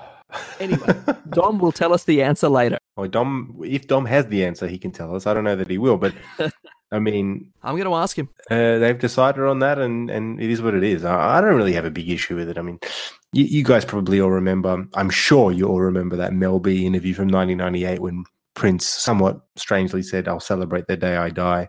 So, you know, there's always that, but it ain't going to change. I, I think it's safe to say that every April 21st going forward is going to mean something of significance for purple music lovers all around the world. And now uh, let's talk about some pretty special concerts that many of us experienced not too long ago in Australia. Of course, I'm referring to the Nothing Compares to Prince concerts that were put on in Sydney and Melbourne in late April 2018 with an amalgam of all sorts of musicians from all different eras, all Prince eras, all Prince music, all Prince people. That's what the poster said anyway. Were these these three shows were they world first? Yeah. Correct. So yeah, we were the Yeah. first ones to get these shows, so that's pretty cool. It's very, very cool. Who knows why Australia was chosen out of everywhere? But we, I was talking to someone before the sh- concert, just a random Prince fan, and he said to me, Isn't it funny? Like, Prince had this habit of coming to Australia occasionally just to try new things. So, Piano and Mike is a good example. Exactly the same thing with this. We're a good little test market. Mm. Welcome to Australia kind of was, but kind of wasn't because he did a, you know, the Welcome to America stuff before then. So that doesn't really make sense. 2003 shows. Yeah, the 2003 shows before Musicology. I don't know whether or not Australia was first or last on the Diamonds and Pearls tour. Player, our resident early. Diamonds and Pearls tour. We were second after Japan. That's right. Japan got, I think, a few shows first. Then Australia, and then it went to Europe. So there you go. Uh, at least a few examples of when Prince did that. And this time, you know, Prince's uh, related artists and musicians that played with him through throughout the years got together and under the banner of this Nothing Compares to Prince concert experience. And uh, yeah, a few of us were there. So I was in Sydney. I saw the Sydney shows. And I saw Melbourne. And I think we should uh, let our listeners in on this little story. MC was always like, uh, we kept saying, Are you going to go to these shows, MC? No, I'm not going to go. Nah. Nah, I'm good. You know, I don't need to see these guys. It's all good. And I think the three of us collectively, I don't know about you two, but I just, I suspect you guys felt the same that the moment you heard those words in the back of your mind, you're like, MC will be there, as if he's not going to be there. Well, the extension bit to that story is that I ended up getting a ticket three hours, four hours before the actual gig. So it was really last minute. I was literally driving past that part of Sydney and I was like, okay, either I stay in the car and, you know, drive myself home, or I do the opposite, pull over, buy a ticket and spend the evening uh, at the Opera House. So yeah, it was um last minute call. Captain, I think you kind of had a similar thing. Yeah, I wasn't planning on going. I just didn't feel any need to go to it. I agree. Because I thought after I saw NPG, I'm like, yep, I'm good. But then every week or so, I'd look at the tickets and I'm like, oh, it's like 160 bucks, 120 bucks. I'm like, I just don't want to spend that much money either. And then literally a few days before the show, it came up on Last Ticks for 50% off. And I'm like, like 72 bucks or something. I'm like, okay, fine, I'll go. Hmm. So I got a ticket. It was way up in the balcony, but yeah, I went to. Yeah, I had a similar experience. I think it was that on sale thing that did me, the half price thing. And the other Yeah. thing that really tipped me over the edge was and, and now after experiencing the show, I think I made the right call in, in this aspect. Seeing musicians that played with Prince throughout the years that I haven't as yet seen is actually a pretty big calling card I've realized in retrospect now. So we'll, we'll get into this, but Mm. let's just say that I think for both of us, Captain, and for um, Toe Jam as well, we saw on the NPG tour in, back in March, there were people that we'd never seen live before, and we were witnessing them perform in front of our eyes for the very first time. And this Nothing Compares to Prince show was very much like that for me as well. I don't know if it was like that for you, Captain. But Yeah. so um yeah, so that was really cool. Okay, so let's go chronologically. The Sydney shows were first. I went to night two in Sydney. There were two nights in Sydney and one one night in Melbourne. So I went to the second night in Sydney at the Sydney Opera House. And for me, look, all jokes aside about tickets uh, being on sale and and and you know band members that I'd seen before or not, the real big factor in me not really being interested in watching this show initially was the Sydney Opera House, the venue. I said to a few people in the weeks and months leading up to it that I want to stay away from that venue when it comes to Prince music. I want my last memory. I made all these massive, you know, statements, these big statements saying, I never want to see Prince music on that stage. I want to remember Uh-uh. him as the last person to play his music there. Obviously, I gave in right at the end. And you know what? The opposite of what I thought happened within, I don't know, five or 10 minutes was like, man, what was I thinking? This is a celebration, you know, pardon the pun, but it was a Mm. celebration of his life's work, which is his music. And regardless of your own thoughts about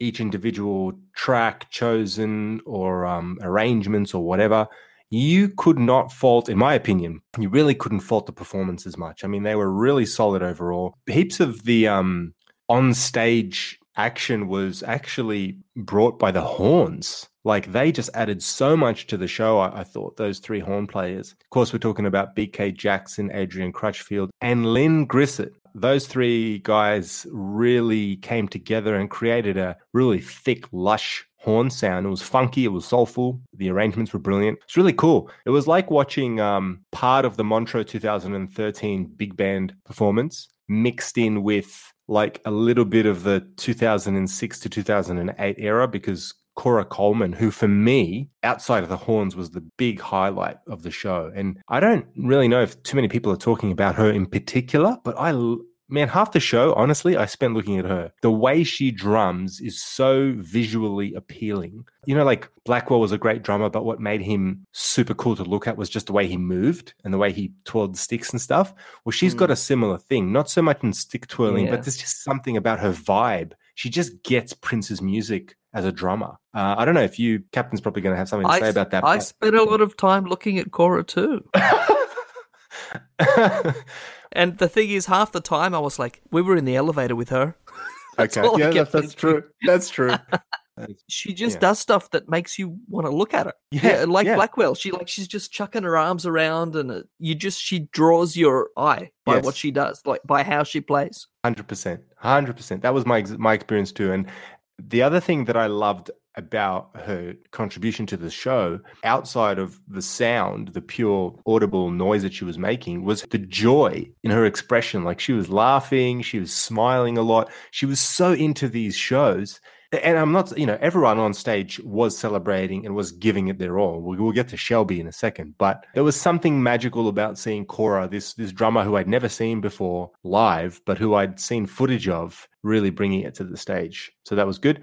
You know the funny thing, talking about drummers, I like I never rated Kirk as a, a great drummer compared to other Prince drummers. But then after seeing NPG play not that long ago, I'm like, okay, he's, he's pretty good. He's better than Mm. what I thought because I'd never seen him play live, and that's different to just watching some footage. And I'm like, okay, he's pretty good. And it was the same for Cora. I never thought Mm. Cora was a great drummer because I'd never seen her live. I'd just seen some footage, and always you're going to compare to like Sheila E. and Michael Bland, and it's like, oh, come on. But then again, after seeing her live, I'm like, wow, she's pretty damn good. It's Yeah. it's it's just funny. Yeah, pretty damn good. I think is an understatement as well. Like I was taken aback. Just brilliant playing all around. The other thing I'll say is Shelby J is the undoubted. Uh, I don't know. I don't know that I have the words to describe what Shelby brought to the show. I, I'll just say feel. She she she brings a certain feel that just reminds you of two things. It reminds you of obviously her time playing with Prince because at all like she's just I don't know how she manages to do it, but like watching her in 2018, there's no difference between watching her in 2018 and 2011, for example. She's the same energy, same vibe, same Yeah. charisma. She's just got, I don't know, some sort of intangible stage presence. She does. She does. It was funny because like Paul was the MD, Paul was the band leader, but it just felt like Shelby was running that show, even though she wasn't. She's got that stage presence, which sad to say, I don't think anyone else on that stage had like like she does. I agree with you. I completely agree with you. She had like everyone just eating out of the palm of, the, of her hand. I, I don't know. It, it's just it's magical to see her. And initially, when she joined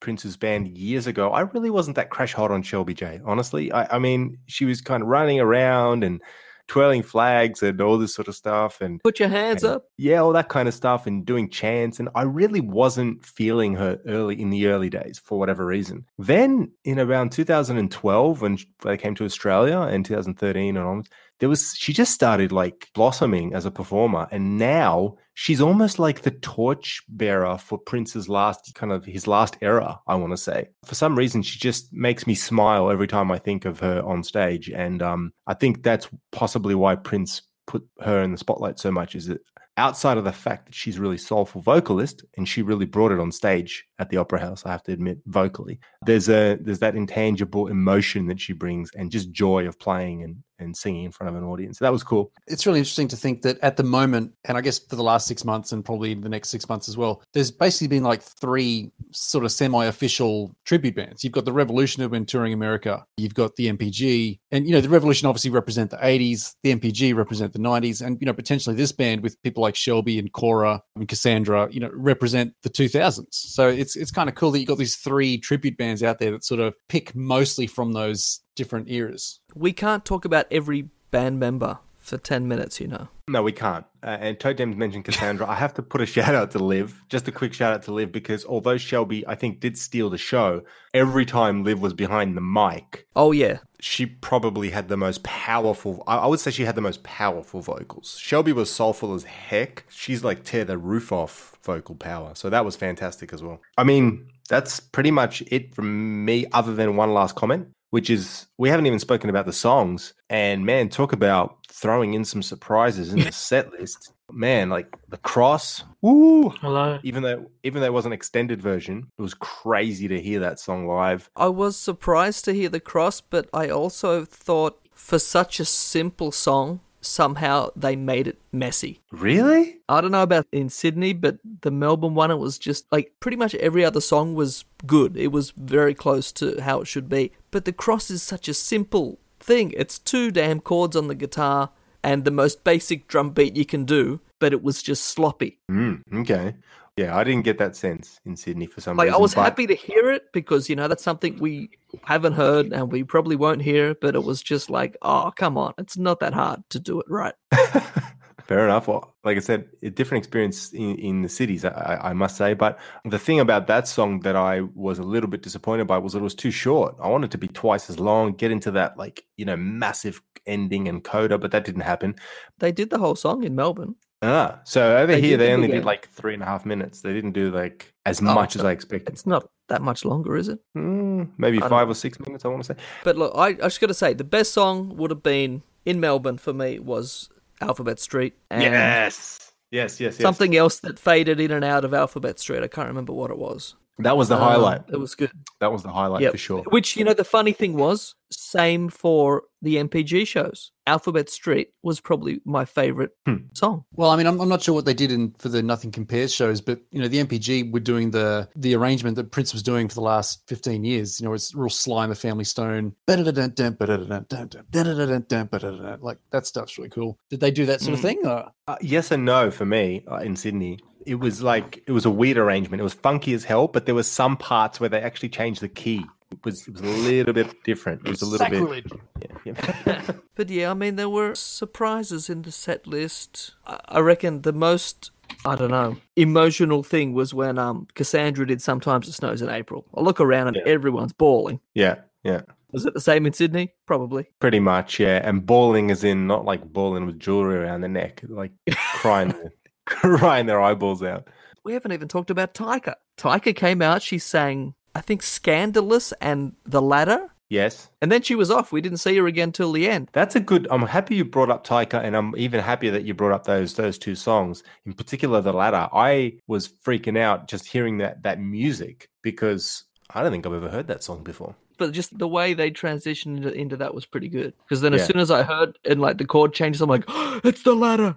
Yeah, it was cool. And then as soon as I heard the latter, I'm like, they're doing the songs co-written with John L. Nelson. It was the first thing I thought Oh yeah, because I know that they are. And then she even said it after that. She said it, yeah. of course. I was trying to think what like that's a weird connection, but yeah, the moment you say that, it's like, oh, of course.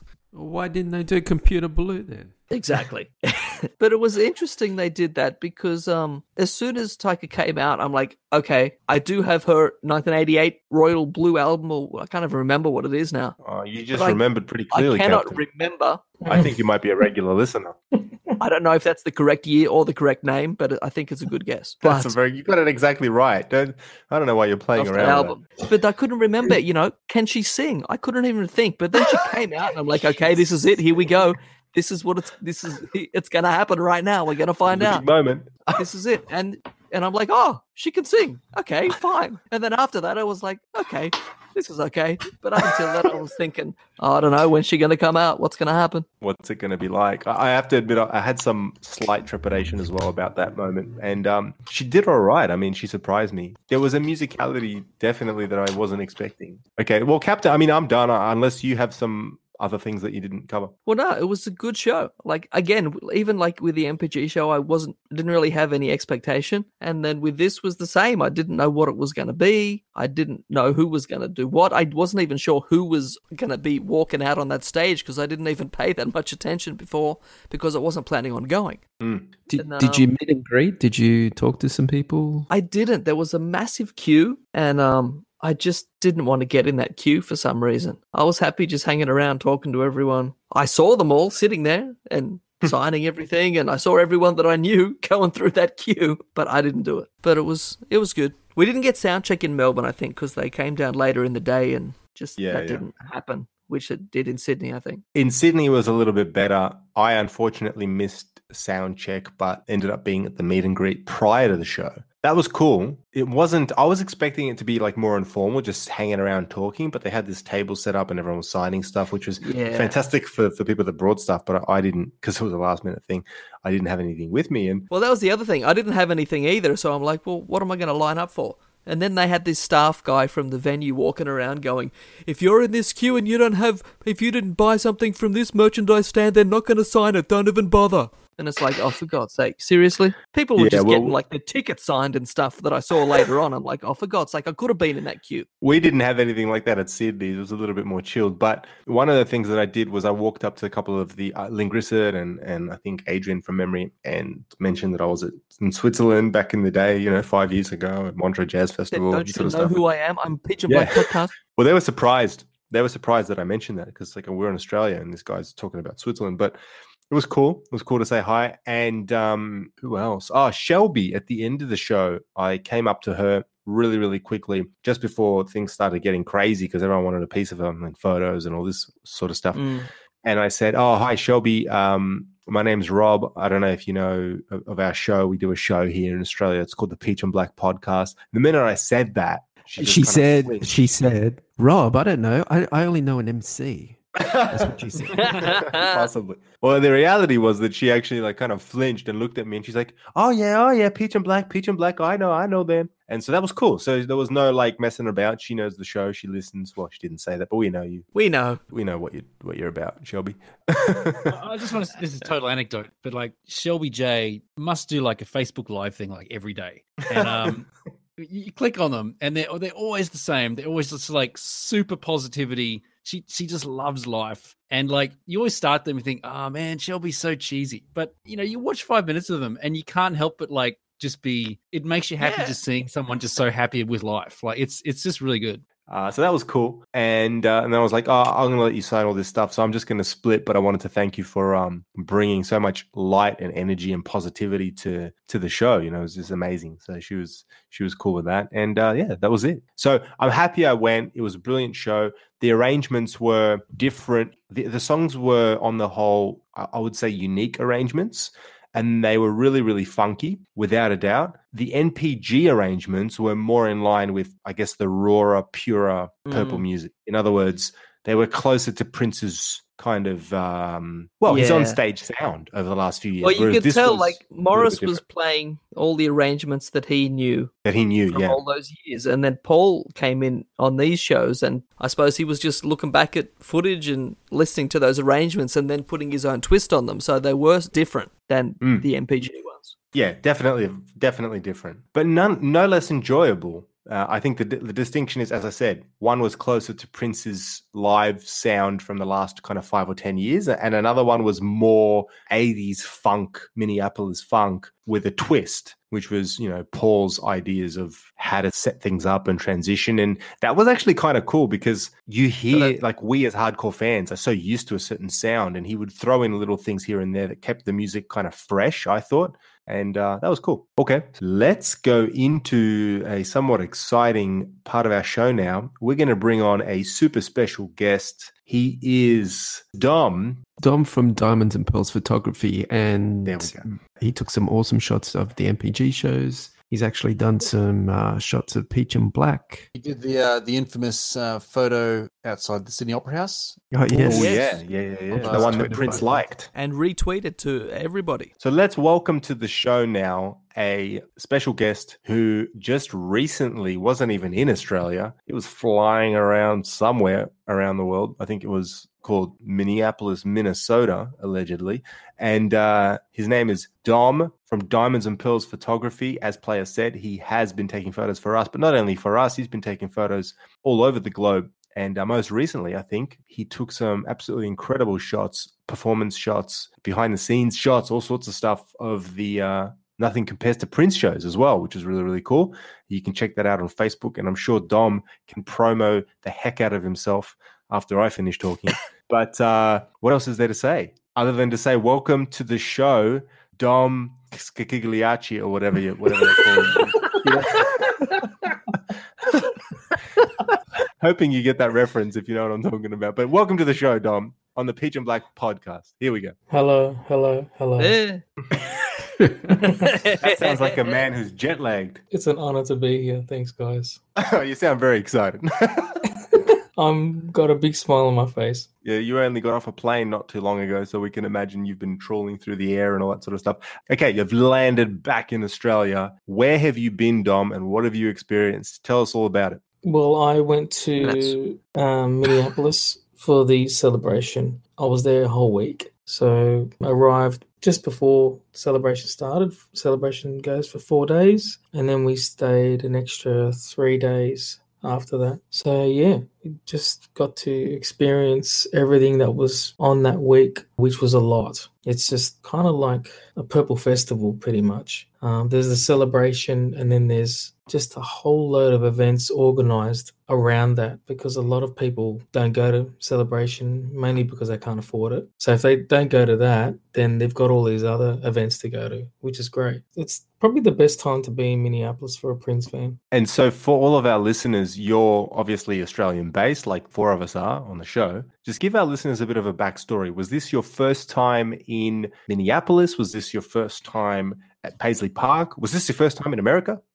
I don't know. Yeah, this was my first ever time in the US. oh, Um, wow. Okay. So, you know, as a kid, like a lot of us probably, you know, I've always kind of dreamed of going to the US. But when you think of that, you're thinking about going to Disneyland and, you know, doing all the those sorts of touristy things. But this trip was, for unfortunate reasons, pretty much going there. You know, I call it the trip Purple Pilgrimage, and that's exactly what it was. Hmm. It was a purple pilgrimage for a week, and I flew into Minneapolis, stayed a week, and flew straight back out.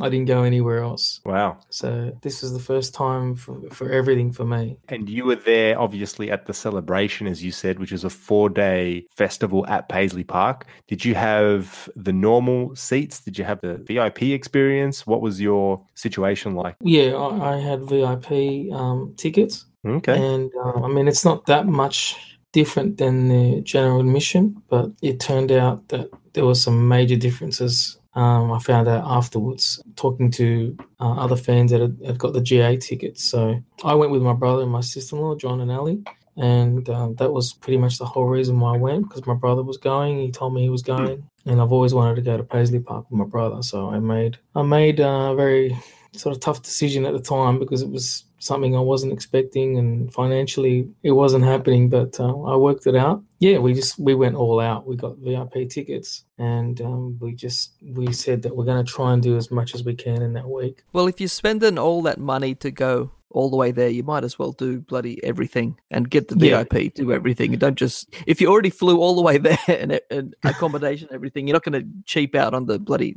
actual ticket. Yeah, well, yeah, that was definitely my attitude anyway. I mean, I, I don't know if I'll ever get the chance to do this again. So that was my mindset that I was going there and just making the most of it, you know, Yeah. trying to get as much as I can in and, and ex- try and experience as much as I could. So tell us about that first moment when you get to the gates of Paisley Park that, you know, as you said, the purple pilgrimage, it's like the mecca for Prince fans, right?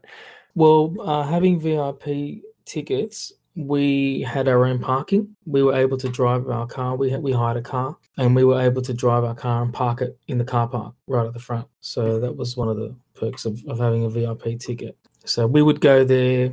Our first session, for example, which was on the Thursday, was on at 5 p.m. And, yeah, we would get there maybe about half an hour earlier, sometimes 45 minutes to an hour earlier, and just park and just hang out a bit, look at the uh, tribute wall, you know, speak to other fans. I was mainly being me, taking photos and video. Always working, always working. yeah, yeah, pretty much. That was my kind of um, experience when we first went there. I was just first thing I was focused on is um, getting a sign up on the tri- on the tribute wall because it was already filling up, and I had a pretty big sign, so I wanted to get my spot. So that was the first thing I did, Hmm. and then um, I started doing some filming and, and taking photos and. And uh, my brother, actually, my brother and, uh, and Ali, they had walked in without me, which was fine. We all had our tickets, um, and I walked in pretty much at the last minute, like five to five or something. But it was still cool. Like, still had time. So I, I pretty much rushed myself in there. Because you're filming, you're putting footage together to do uh, like a little documentary that you're putting together and putting online for people to check out.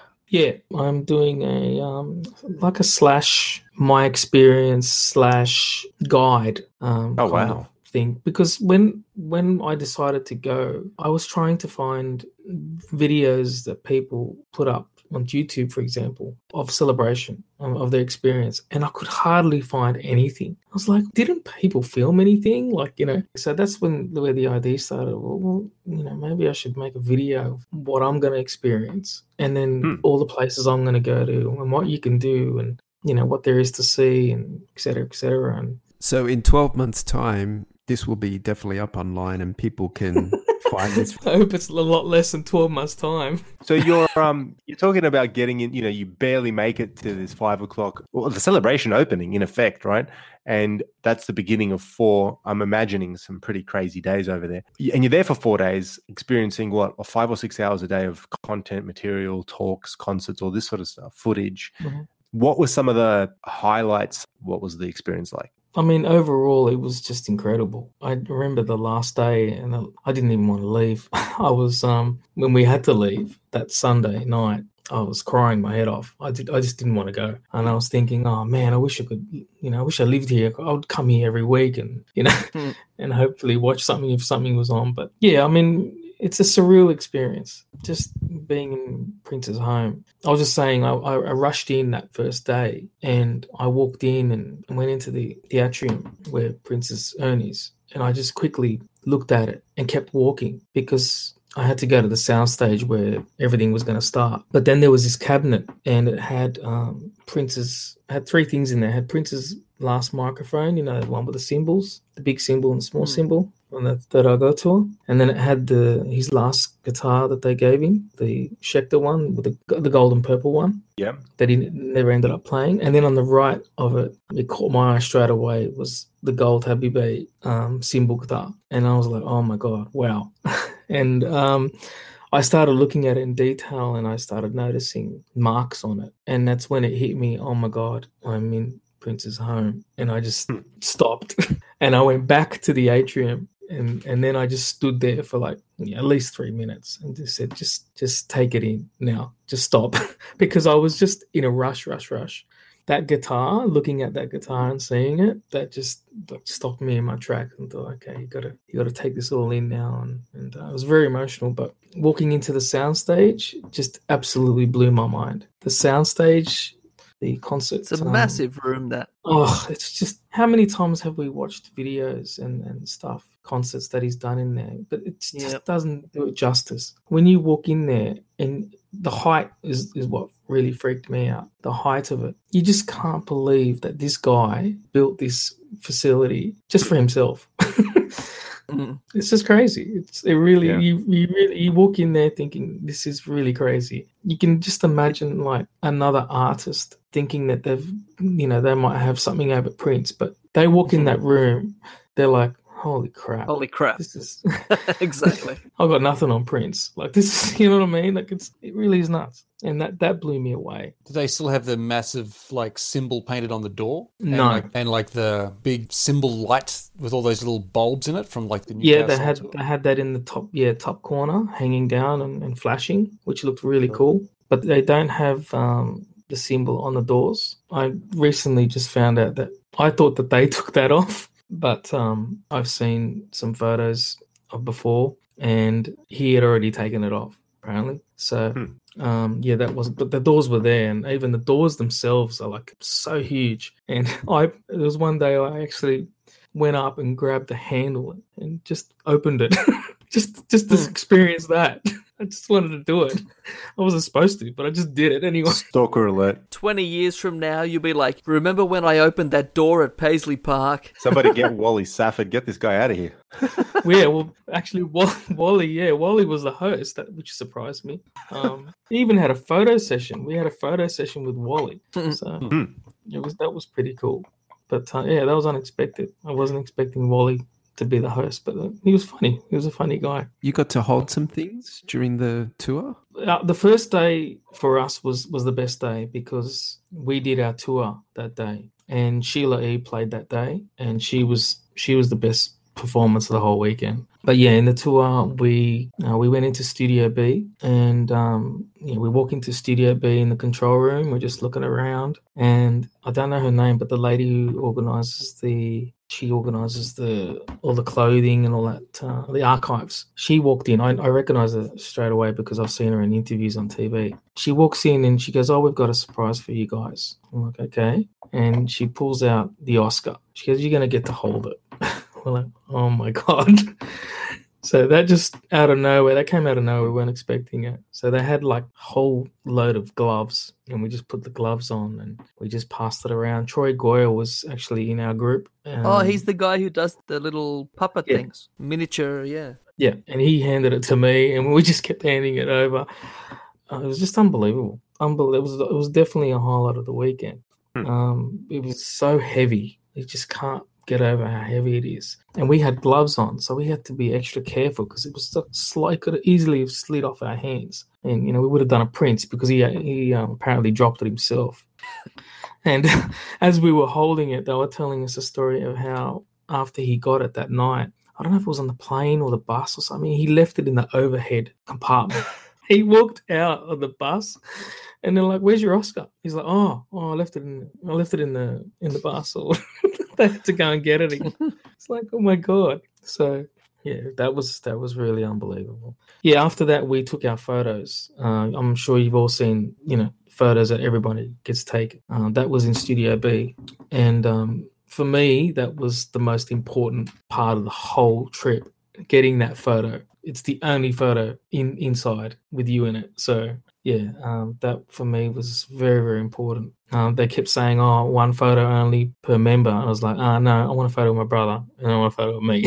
so I made her take two, and um, no, it was incredible. Just Yeah. Going in the studios, like when I did that, your head just spins because you're just sitting there and they're like going, he recorded this song in this studio and he recorded this album and he sat on this chair and records his vocals and you're just standing there and you're like, I'm in this room. It's insane. Yeah, yeah, it is. It is. Yeah, I think they they said Studio B was built before Studio A, so he started using Studio B straight away. But um, yeah, he that was the first studio he used in Paisley Park.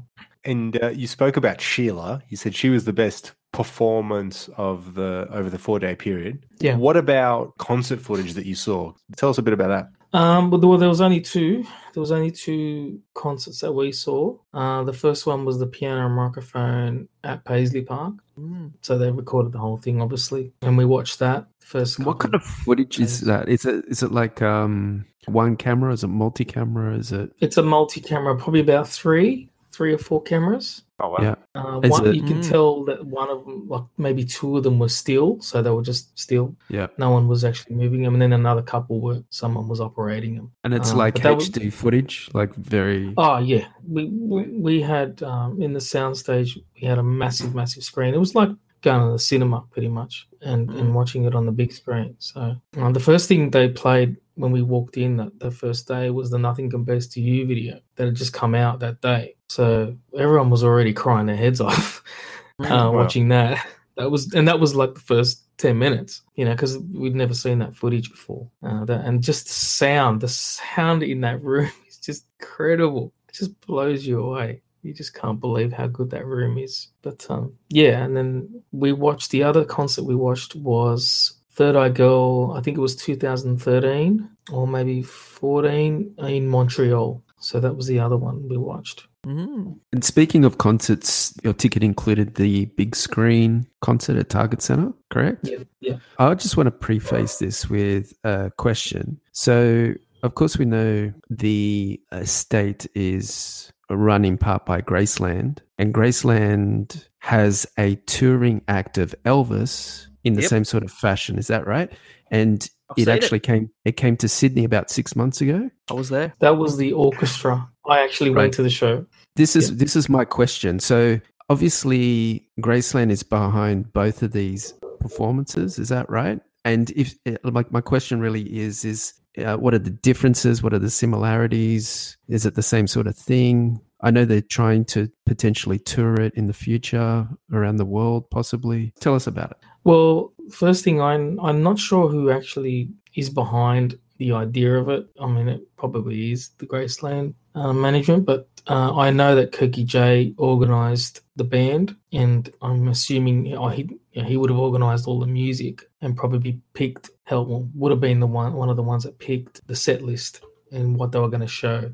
He definitely organised the band. I know that because I actually spoke to him about it when we were here, and then I saw him there as well. And it's pretty much it, what it was. It was pretty much a Welcome to America show. So everything they pretty much showed with Prince, it was all it was all from the Welcome to America tour. Everyone, I think, you know, like me, went into into the show not knowing what to expect and just with no expectations. And we all walked out very happy. Like it, they did a great job. Uh, they synced it really well. All the videos, you know, Prince's singing, the music was it was spot on, and it was just it was a great show. It was really really good.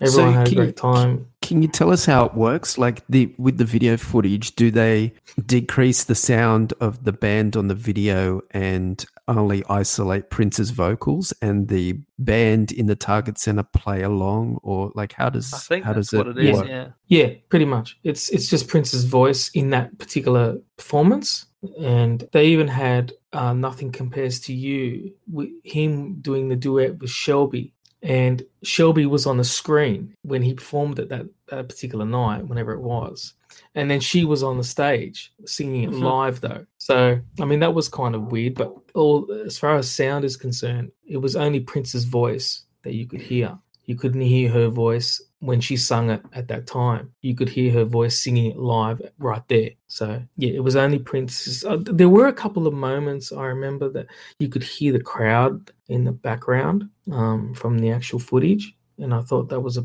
maybe that was a, something they missed, or but it wasn't anything major. We thought, oh well, they stuffed that up. Mm. But yeah, it was all it was all perfectly synced well. It sounds exactly like the Elvis one when the band came because it was just Elvis's vocal isolated, but Yeah. a few spots here and there you could hear a bit of crowd or a bit of band which they couldn't get out for whatever Yeah. reason. But yeah, overall, pretty much, it sounds pretty like exactly the same thing, really. Yeah, yeah. I mean, I, I saw the Elvis one, yeah, about a year ago, whatever it was, uh, with the orchestra, and yeah, it was pretty much the same. The only difference was uh, they had more screens and Elvis. There was Elvis on a lot more screens, whereas this one they only had Prince on the on the center one at the back, and then they had another two, one on each side, and but they were showing more Shelby and um, you know keep keep The singing live and- band. and, and the and the band and the band, yeah. The only really complaint that people were sort of saying was that they didn't know what to watch. They were like up and down, up and down, looking at the band, looking at Prince, looking at the band. Hmm. but I mean, that, that didn't bother me at all. I was mainly looking at Prince singing. You know, the band sounded great. The sound was perfect. The only thing that was really missing was his physical presence, of course. But if you looked away, you would think you were at a Prince concert. So you recommend if they take this on a tour around the world that it's something to go to and check out? Yeah, definitely. Yeah, definitely. For a Prince fan, definitely. Yeah, it's something to experience. I mean, If I don't like it, I'm coming after you for a refund, Dom. Yeah, me too.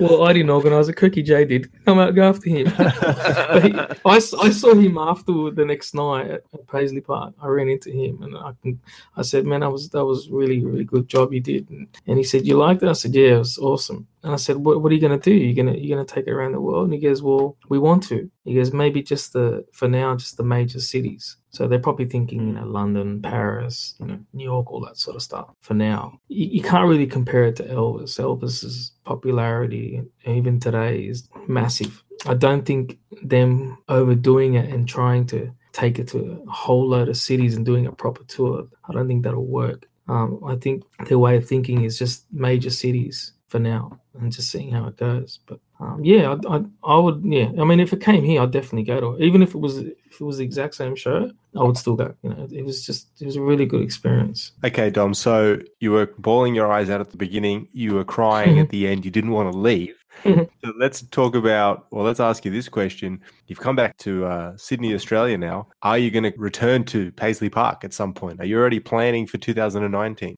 Uh, my my finances don't allow me to go back. We've heard that before.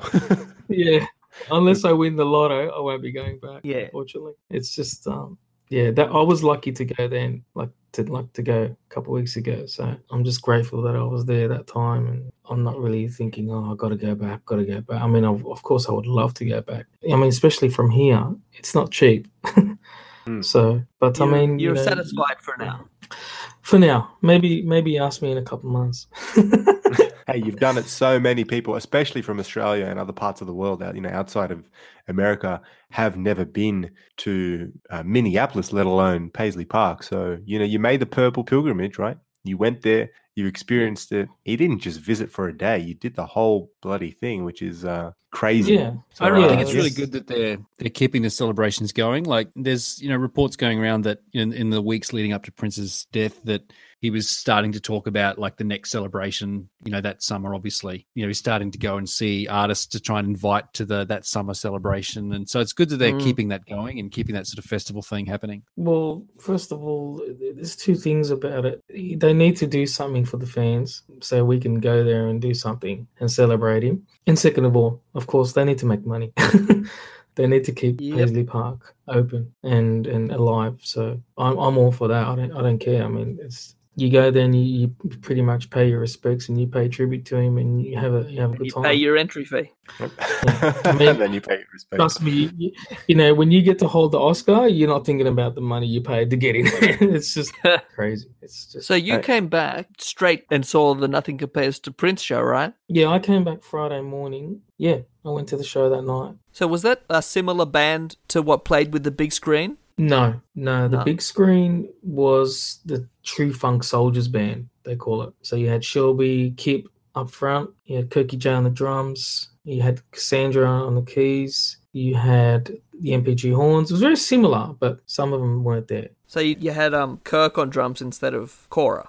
Kirk, yeah, he played drums. Yeah, and, and Kip Kip was there. I mean, we didn't have Keep obviously. Keep came for NPG. Yeah. He was there. So it sounds like a mix of the NPG band that's toured here and the Nothing Compares to Prince a little bit. Bit Yeah, of a mix. pretty much. Yeah. Nice. I mean, Kirk put the band together. They, they called themselves. The funny thing was, um, True Funk Soldiers was playing on the Saturday night of celebration, and I actually didn't know who the True Funk Soldiers were. didn't even get time to look them up. I wanted to see who it was, and then it turned out it was the exact same band that that was at um, live on the big screen, which they were great. They were awesome because they played really rare tracks. Um, you know, not just the hits. Like they played, you know, for the big screen concert. Obviously, they play all the hits and stuff. But then the next night when they played at Paisley Park, they played really rare stuff like you know, Lady Cab Driver. They played Welcome to the Dawn. They played stuff from Rainbow Children. Is that right? They played, yeah, they played One Plus One, and they played um, the work together. I think from memory. Wow. So they played, yeah, they played some really rare tracks, and then they played Paisley Park, which made me cry because you're listening to this song and you're standing in the place. Mm. It's just surreal. That got me. but yeah, it was a great, it was a great show. Now, for me, Dom, there's only one last thing I've got on my mind, and then I'll, I'll hand it over to the other guys. But did you take the gloves? You know the gloves you were holding the. Uh, Yeah, they're here. they're here. Definitely. I mean, everyone Of course took their they are. Is that an Oscar in your pocket, or are you just happy to be here? No, Pretty solid one too, there, Toe Jam. you said it was slippery earlier, Dom. Now you're changing your mind. What's going on? Yeah, well, that's what happens. It gets slippery, you know. You get excited. And that's... so did you get any um unauthorized souvenirs while you were around there? Unauthorized souvenirs. You mean did I? You mean did I steal something? I would never imply that. Unauthorized. Well, it's funny you mentioned that, Captain, because when we started our tour, it started in the hallway where all his awards are, or a lot of his awards are. And all the Grammys are in there except for one. One apparently is missing. Oh, So, and they don't know where it is. it's hmm. in Sydney, Australia, by the sounds of it. MC's probably got it. I've never been to Paisley Park. Oh, then it has to be Captain then. It's been missing since June 2000. there you go. Very good. My second favorite thing was First Avenue. I mean, just going to First Avenue, it's, it's just the best club I've ever seen in my life. And I'm not just saying that because Purple Rain was there. It's just Yes, the are. way it's the way it's set out and the layout of it and the sound is Mm. just it's just perfect. It's a perfect, perfect club. Did you see anyone play? Unfortunately, not. You just saw I did had the a- tour in the day. Yeah, I did the tour. We we went there for a, a dance party. Lenka Paris played a, a DJ set on the Friday night.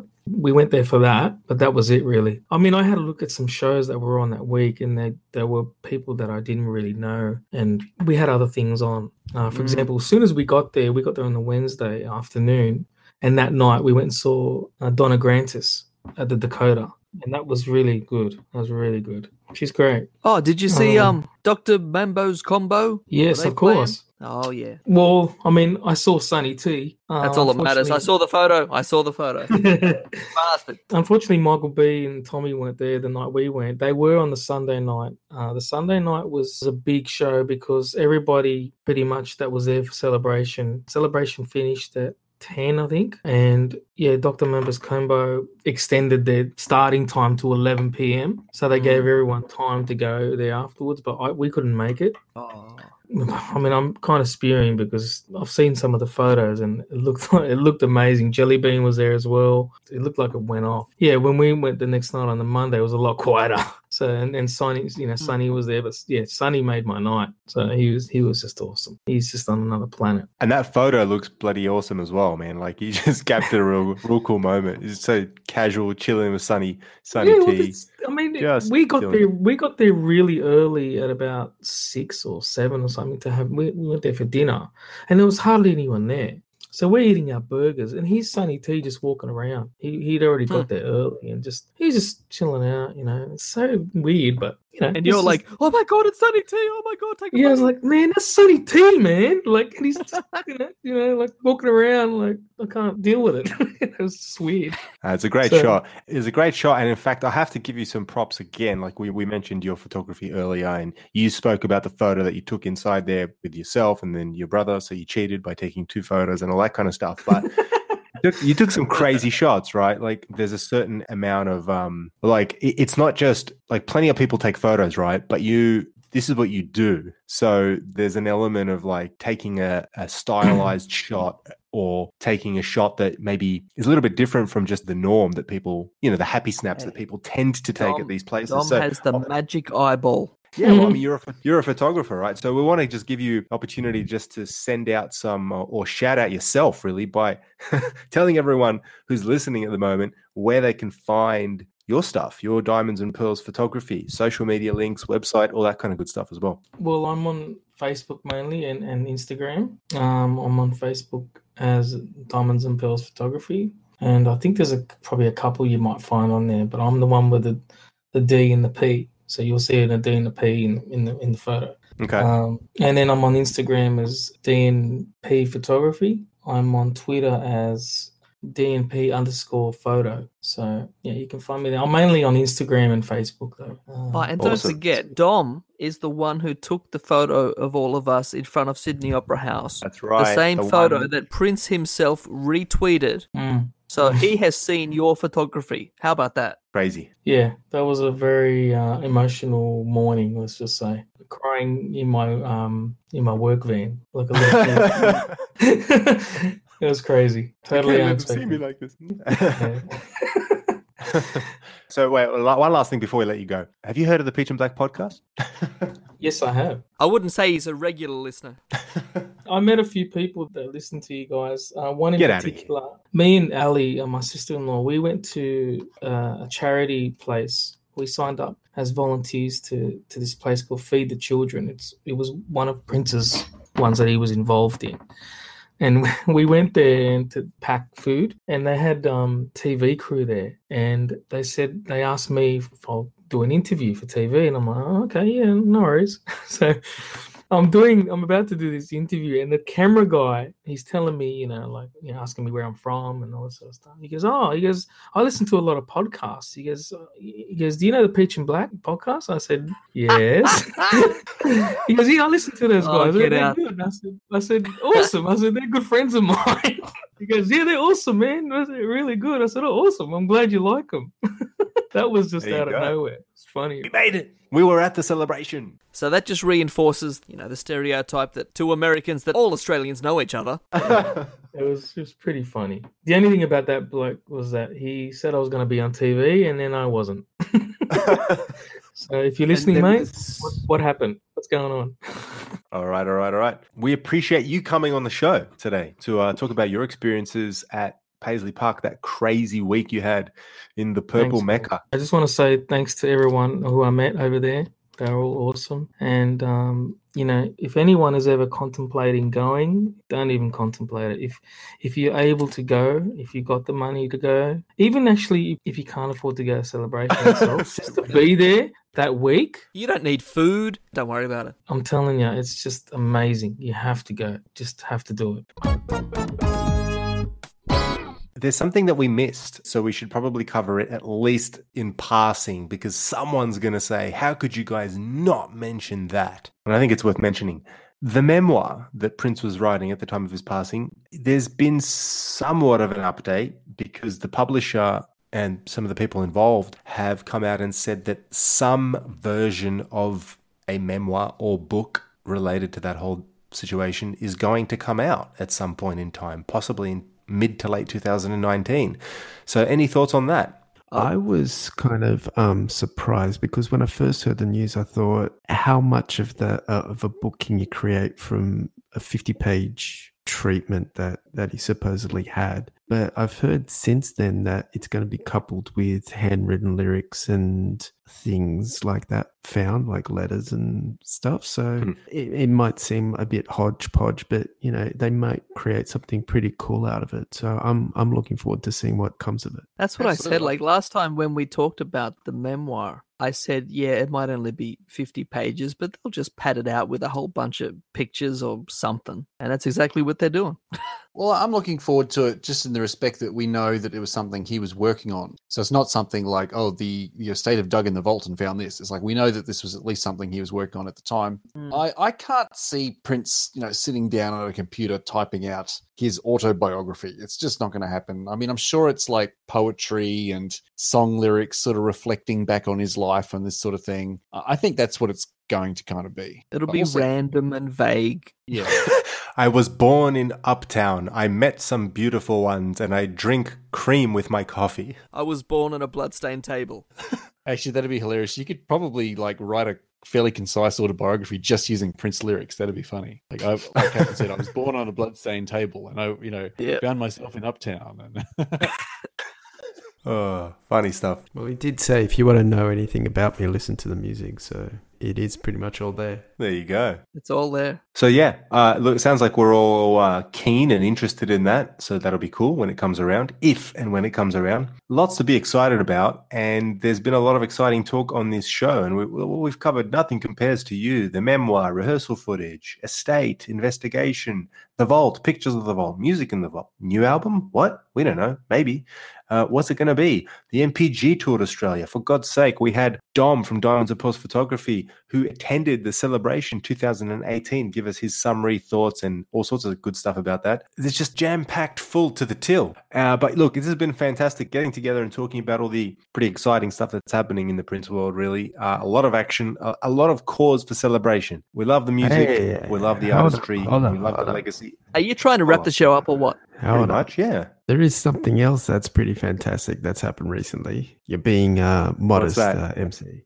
Rob S. What's well, well, it depends Well- how. Yeah, on Australian radio recently. For those that are overseas who uh, don't know that there's a- an Australian radio station called Double J, and our very own Rob S was interviewed on that radio station in regards to this show and uh, how it all got started and the Prince meeting and all that. Is there anything you want to add, Rob? Uh, well, thank you so much, player, for bringing that up. But no, I mean, the only thing I would add is if you're keen on listening to it, if you feel like listening to it, here it is.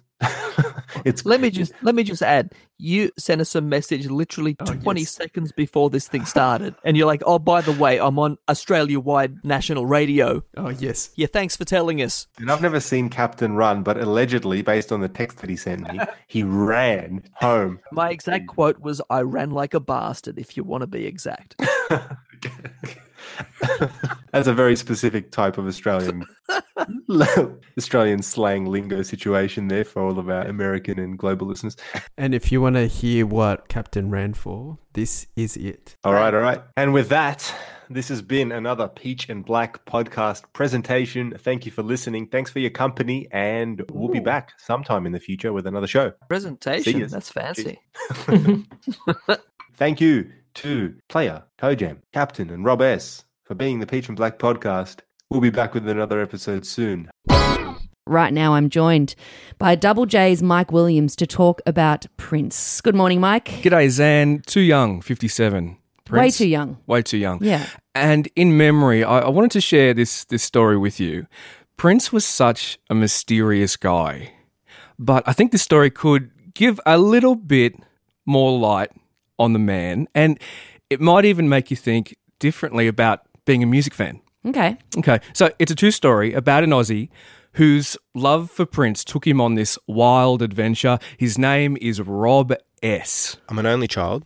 I was very uh, nervous about meeting people, introducing myself. Some people have a natural confidence, others need to build theirs. And I had to build mine.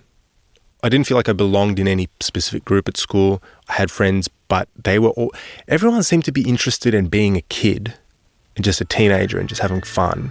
But not Rob. I was so serious about life as a 12, 13, 14 year old. Rob says that maybe his typical immigrant parents played a part. They wanted him to work hard, have a good life, but he took it too literally. A lot of his early music taste reflected this serious mindset. You know, Bob Dylan, Leonard Cohen. And so you can imagine people are like bumping Return of the Mack in 1996, right? But not Rob. And I'm listening to Suzanne.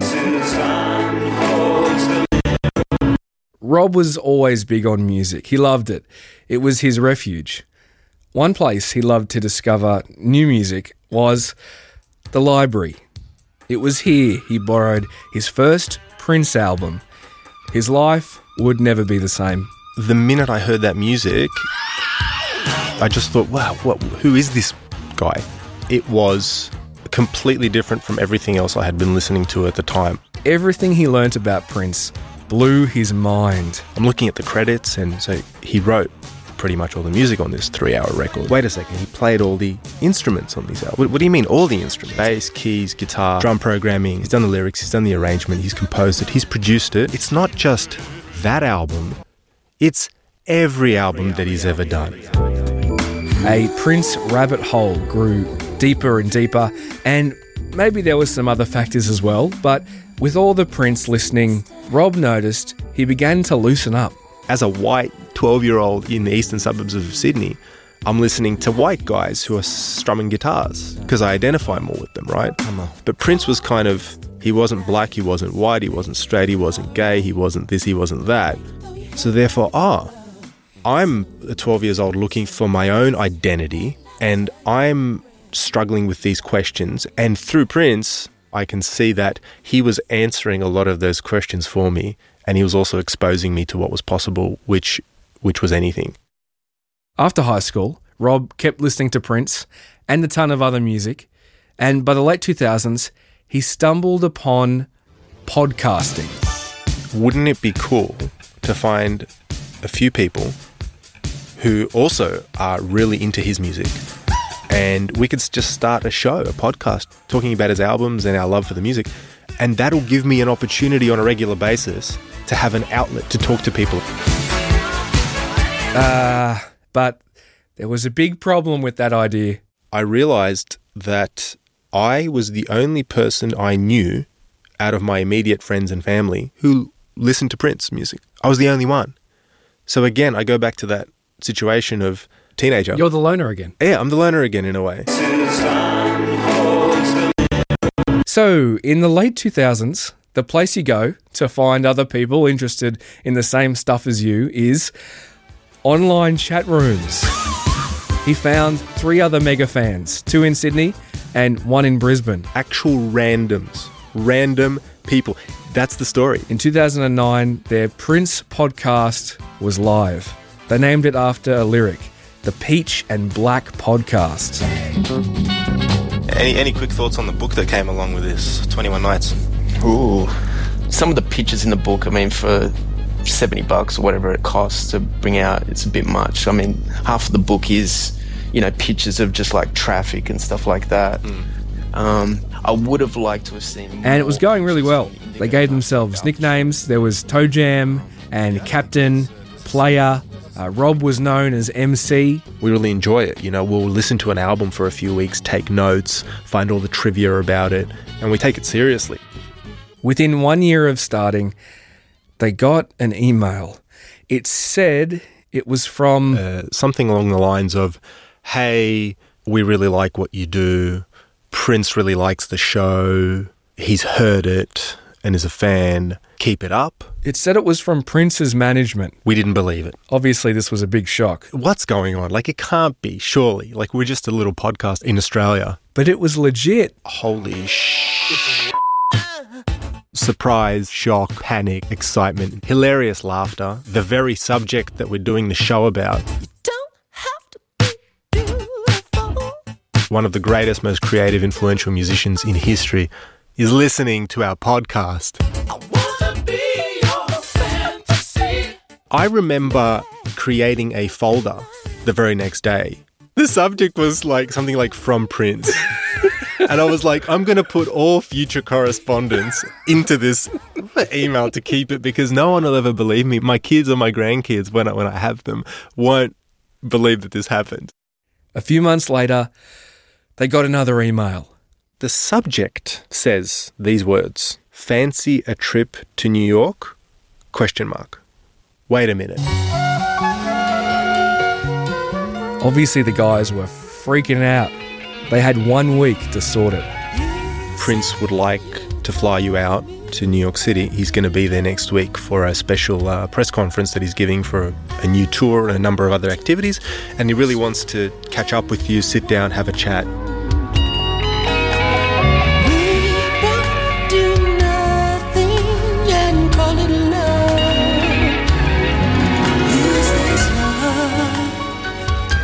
You're on Double J. I'm Zan Rowe. This is an amazing story we're in the middle of. Double J's Mike Williams is with us, and it is one of the most insane fan stories I've ever heard. Well, wait, till, wait till you see where we're going. A, a few things I should explain. So, yes, a few things. two members, two of the four members, weren't able to go. You know, they had one week notice, so players' visa had expired. Yeah, this is. Prince wants to fly you to New York. I know. Then Toe Jam had work commitments he couldn't get out of. Oh, Jam, come on. So Rob and Captain go. They they get on the plane. The tickets are booked. They can't believe it. And the thing is, I don't know why they're meeting him. I mean, some of the context of that first email was they'd been asked to give advice about setting up a Prince radio station, but that had never eventuated into anything. So they're on this trip, and the thing is, it's a 48 hour trip. They're only there for the weekend. Oh my God. So they're flown all this way for one weekend. And because no specific meeting time had been set up, this quickly became a race against time because two times they were told to go places. One was, was a Tower of Power gig, and Prince didn't show. He just didn't rock up uh, for one reason or another. And it wasn't looking good. So they were told one last place, a bar. When you get there, ask for a blonde woman behind the bar. Her name is Crystal. Tell her you are the two Australians and you're there to meet Prince. It was Sunday night. This was the last chance. If Prince didn't show, they'd be leaving in a few hours back to Australia with nothing to show for it. I was almost hyperventilating at some points because I was thinking, oh my God, you don't know what's going to happen. They rocked up to the bar. We were there for about half an hour, 45 minutes, just doing nothing but waiting again. I took probably five bathroom breaks. I, I just had to go piss. I was getting so freaking nervous. And then, out of the blue, dressed as a Mac, almost as if he's like half walking on water, half like bobbing up and down on springs or something, he kind of bounces in. And the first thing he says, and I'll never forget this till the day I die, he puts out his hand. He's got a massive, like, Cheshire grin on his face. Then, as he's shaking hands, he looks us in the eye and he says, I recognize your voices. And you could have, like, slapped me. We went to butter after that. We were like, we, we were just laughing, joking. Like, he didn't, there was no seriousness. It felt like chilling with mates looking back on it now, which is very, very odd. They still didn't know why they were there, but as if that mattered. Haven't figured out whether is this a business meeting? Are we just catching up? he then started just telling us stuff. The conversation from that point onwards became very much about the music.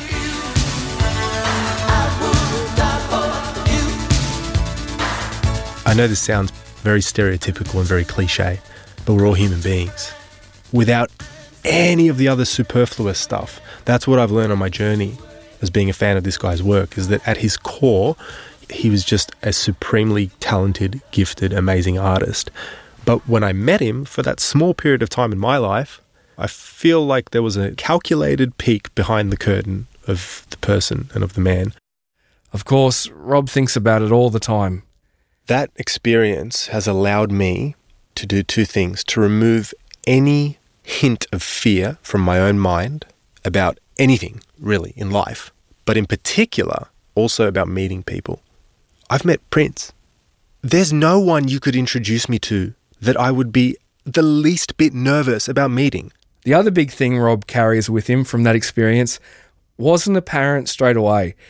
It took him a few years to realise. I flew all around the world to spend time with this guy. How much time am I spending with the people that are closest to me? Sounds like it changed your perception on time and the value of time. It's not just the time that's important. It's not how long we've got on the planet. It's not how old we are. It's what we do with our time. Because he spent two to three hours with us, and he's literally changed my life.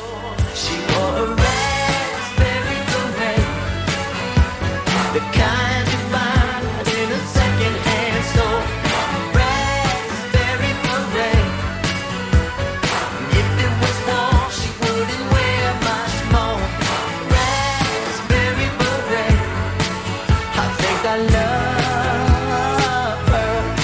It's Prince on the eve of the second anniversary of his very sad and very sudden passing.